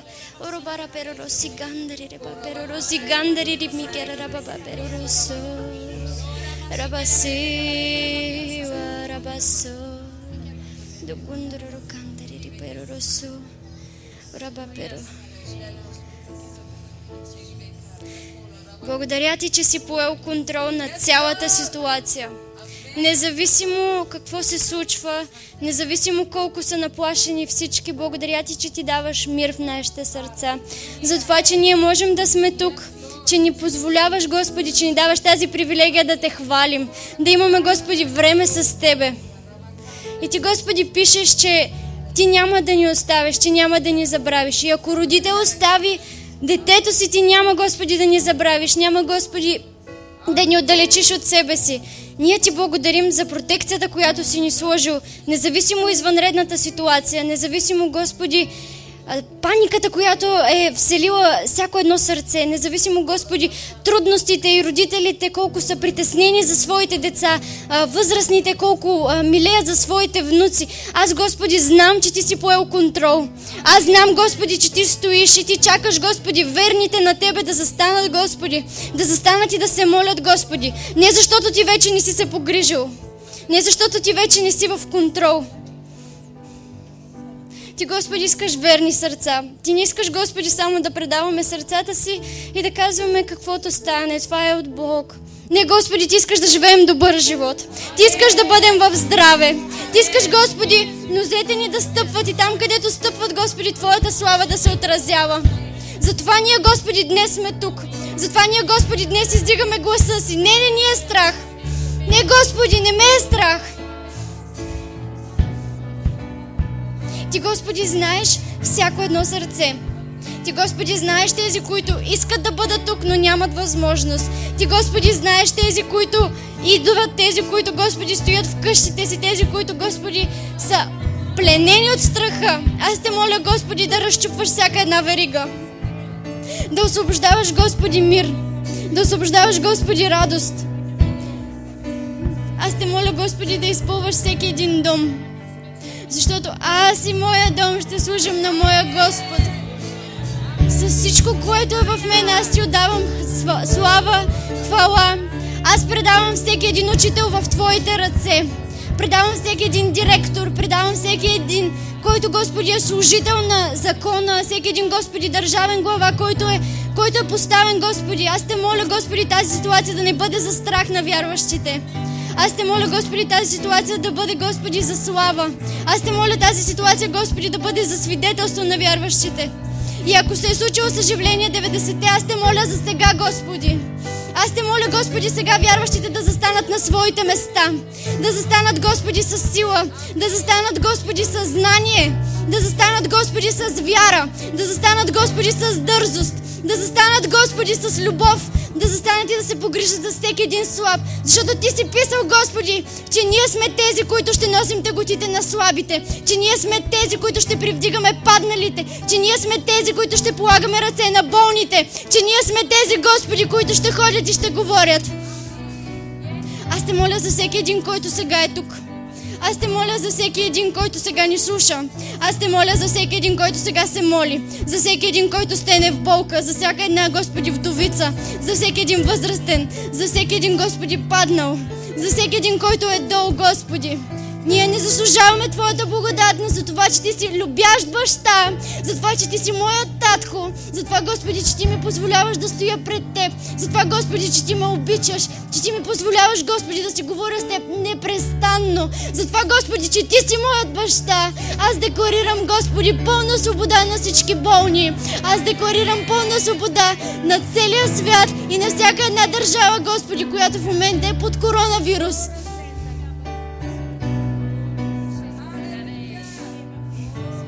Аз, Господи, моля Твоята протекция да бъде над пасторите. Над всеки един, Господи, който е по отговорност. Защото, Господи, Ти си този, който преобновява силите. Ти си, Господи, този, който възстановява. Този, Господи, който дава. Този, Господи, който води. Този, Господи, който се грижи за нас. Този, който дава знание. Този, който нежно идва и ни гали и ни казва колко сме ценни за Него. Независимо от това колко сме били грешни, колко сме грешни, колко ще грешим. Ти, Господи, знаеш. Но Ти оценяш това, че заставаме, Господи, и че искаме Твоята прошка. Оценяш, Господи, всяка една минута.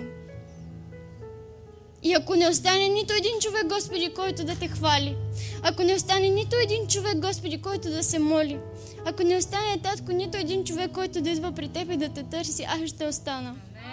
И аз ще се моля за всеки един, защото е писано. Благославяйте враговете си. Молете се за болните. Аз те моля, Господи, да водиш правилно пасторите. Господи, аз те моля за православните да им дадеш пълна протекция. Аз те моля, Господи, за хвалителите. Преобновявай силите им, Господи, и ги издигай от минута в минута.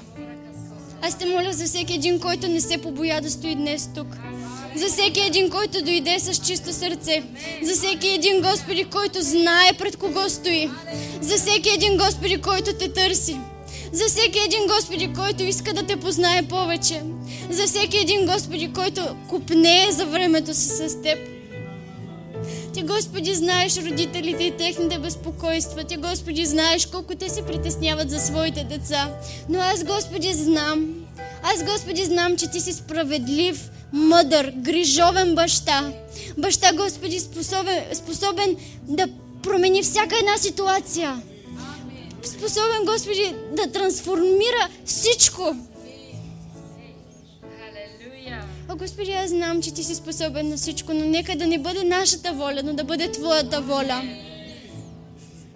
Да бъде Твоята воля в името на Исус. Амин. Пастирю Христе на моята душа, където искаш ти, ще те следва. Вече съм решил да слушам Твоя глас, където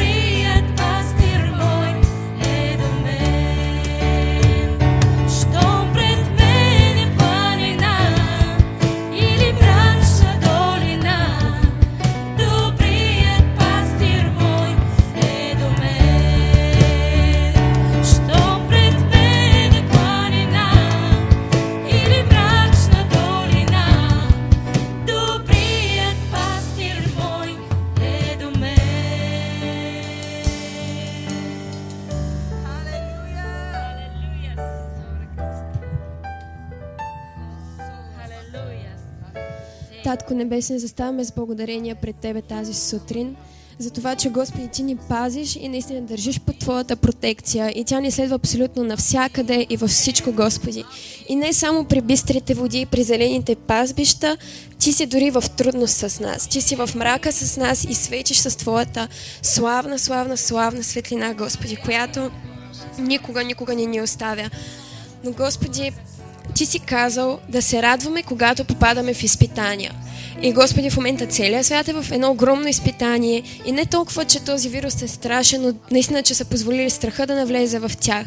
И аз те моля, Господи, сега ти всеки един християнин, който не е където трябва да бъде, но някъде се е скрил и е позволил на страха да го води, аз те моля ти да го привдигнеш, да му отвориш духовните очи, уши и сърце и всичко и да го върнеш в църквата, там, където трябва. И църквата, Господи, абсолютно във всяко едно място на света да се събуди, да стане и да извика към Тебе, защото когато извикаме с глас, с глас на вяра и на почет към Тебе, тогава, Господи, Ти ще чуеш и тогава Ти ще изпратиш, тогава, Господи, ще ни покажеш неща, които ние не знаем и които искаме да видим, Господи, ще се, просто ще повярваме на чудото, Боже мой, което е там и ни чака. Просто заведи ни, разбираш ли? Заведи ни, Господи, и ни помогни да те видим, да видим, че Ти в момента действаш и, Господи, най-вече на вярващите ти просто ни помогни да бъдем пример, пример за всички хора около нас, за семейството ни, за съучениците ни, за това, за пример на вяра, за хора, които не се страхуват войни на Бога и армия готова просто да завладее абсолютно целия свят, да достигне всяко едно място. И Господи, наистина този страх, който е настанал не само сред хората, но и сред, наистина и сред учениците, ние те молим там, където сме, Господи, Ти просто използвай ни. Използвай ни, Господи, да имаме възможността да им покажем, че съществува нещо много по-добро от притеснението и от проблемите, които в момента те сами се втълпяват. Но да им покажем Твоята любов и Твоята защита, която е тук за тях. И Господи, ние вярваме, че България всъщност е благословена държава. Помогни ни да работим за това тя да просперира все повече и повече и да стигне до пълното си съвършено изцеление. Господи, ние ти благодарим и за нашите пастори, които точно в този момент са поели риска ние всички да бъдем тук и те да бъдат тук. Аз те моля ти да ги благославяш, да продължаваш да ги издигаш и да ги използваш за още много, много, много големи неща. Благодаря ти, Господи, за това, че наистина сме тук и аз те моля следващата неделя хората и много повече църкви да бъдат отворени. Дори всички в България. Всеки, който реши днес да е онлайн другата неделя, да си бъде в църквата и да има едно прекрасно богослужение за Твоя прослава, Татко Небесен. В името на Исус Христос те моля и ти благодаря и всичко просто знам, че ти наистина ни защитаваш, Господи, Твоята протекция. Твоята ръка никога не слиза от нас. Там, където ходим, Господи, всичко е светлина и земята е благословена. Благодарим ти, Татко. Амин. Бащино сърце, бащина прегръдка, бащина усмивка, това е Исус. Свят живот за тебе Той предаде, за да можеш да живееш с Него и във вечността. Ако Бог не пожали най-доброто си,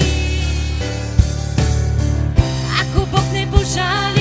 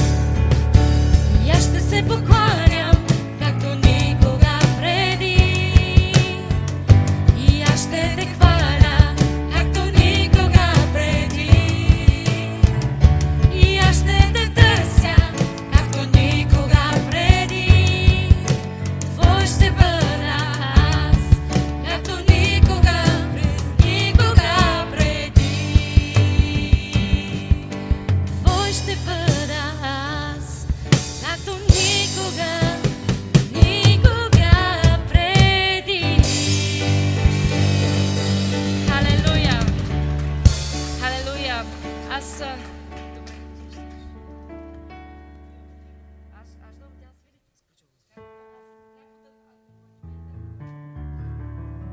Няма да проповядвам. Шегувам се с пастора дали ще мине рекорда от миналата неделя. Искам само да ви насърча, защото през цялото излъчване от 10 сутринта над 300-350 човека бяха онлайн с нас, така че изпращаме нашите молитви и към вас там, където сте. Искаме да ви благословим и да ви благодарим, че все още сте наживо с нас. И искам да ви насърча какво казват хората онлайн, защото наистина много от тях са се притеснили, прибрали и страхуват се за живота си, за близките и за семейството си. Йоан Йоргов, бъдете благословени. Имах нужда точно от тази проповед, защото бях допуснал страх в ума си. Но сега се освободих от всичко, така че бъдете благословени. Слава на Господа! Гергана, Гергина Василева, много докосваща проповед, имах нужда от нея. Бог да ви благослови. Иван Атанасов, поздрави благословени от Християнски център ГСТА Германия. Молим се и за Германия, тъй като положението в момента е там. Държим ви в нашите молитви. А, Ани Хандева, Бог да ви благослови, викайте днес, Исус чува, амин. Поздрави от Брюксел, молим се и се радваме за вас, че не сте затворили църквата си. Славата да бъде на Господа. Има още няколко. Минка Сенова, поздравяваме ви от Кипър и се радваме, че вие сте войни на Господа и не сте се скрили. Славата да бъде на Бога. Имаме поздрави от пастор, как се казва в Кипър? Румен Методиев от Кипър, който казва, вие сте лъвове на Бога, а не мишоци за да се криете, така че благодарим ви, че воювате и че сте на мястото си. Славата да бъде на Господа. Имаме поздрави от Испания, така че молете се и за Испания. В момента положението там почна да ескалира, така че молете се и за Испания, и за Италия. Славата да бъде на Господа. Аз имам още нещо, което да ви кажа. Десислав Асенов препоръчва на BTV и нова телевизия да свалят от ефира всички шоу програми и да излъчват Християнски център в национален ефир, защото... Защото трябва някой да бъде на мястото си и да каже, че коронавируса е нищо пред славата на нашия Господ. Бог да ни благослови! Това искаш, ти го кажи. Аз ли да говоря и за това? Добре, има много хора, още малко нещо ще ви... Седнете за секунда. Има още няколко неща, в които искам да ви насърча. Много хора около вас ще дойдат ще ви кажат, нарушавате закона, като се събирате, не трябва да се събирате. Но аз искам да ви кажа нещо. Религиозните институции, за съжаление думата религиозно, нали аз не обичам, ама трябва да използвам в закона е написана така. Религиозните институции и вероисповеданията са, са под различен закон. Държавата не може да каже на човека какво да вярва, къде да го вярва и къде да се моли. Това държавата не може да го забрани с какъвто и да е закон. Така че ние можем да провеждаме свободно нашите богослужения, нали, спрямо това, което нашите лидери решат. Вие не сте в момента незаконни. Вие сте свободни и имате право да вярвате, да се молите на всяко едно място. Дори утре да отидете на центъра на Бургас, да съберете 200 човека и да се молите там, имате това право. Така че не позволявайте на никой да ви излъже и да ви каже, вие сте виновни, вие сте за затвора, вие ще плащате 50 000 лева глоба, вие сте несериозни, вие сте безотговорни, вие искате да заразите останалите, вие не сте мъдри, вие сте глупави. Не го позволявайте, защото това иска дявола. Всички да се преберем и да се скрием. Чухте много добре историята на Данаил. Аз много, много, много се радвам, че днес ни беше припомнено, тъй като и аз самата бях забравила. Време е да отворим прозорците и в дните, в които е забранено да се молиш или да е забранено да излизаш от дома си, ние да излезем и да кажем на този народ, че има един жив Господ и Той дава антидота на всеки един вирус, на всяка една болест. Само чрез Исус има спасение. Бог да ви благослови! Правим за една последна молитва пред нашия Господ и да отдадем цялата слава още един път на Него. И както казах, когато се приберете в къщи, продължавайте да бъдете в връзка с Бога, защото който стои под покрива на Всевишния, той ще пребъдва и под сянката на Всемогъщия. Друг превод, сянката на Всемогъщия може да се преведе като силата на Всемогъщия. Защото това е неговата протекция, това е неговата защита, това е неговото избавление. Така че стойте в това, опитайте се да насърчите колкото може повече хора, защото когато хората се насърчат, те ще застанат и на молитва. И те ще извикат, те ще извикат към Бога в мощното име на Исус. Халелуя. Само аз искам да кажа още едно важно съобщение. След тази песен прекъсваме излъчването на живо, но имаме нещо, което трябва да се случи в нашата църква, така че останете, не бързайте, благословение ще е за вас да останете.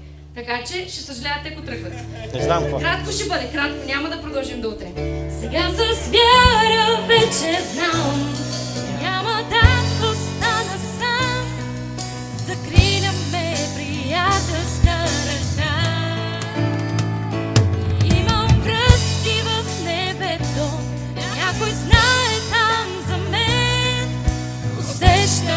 superstar.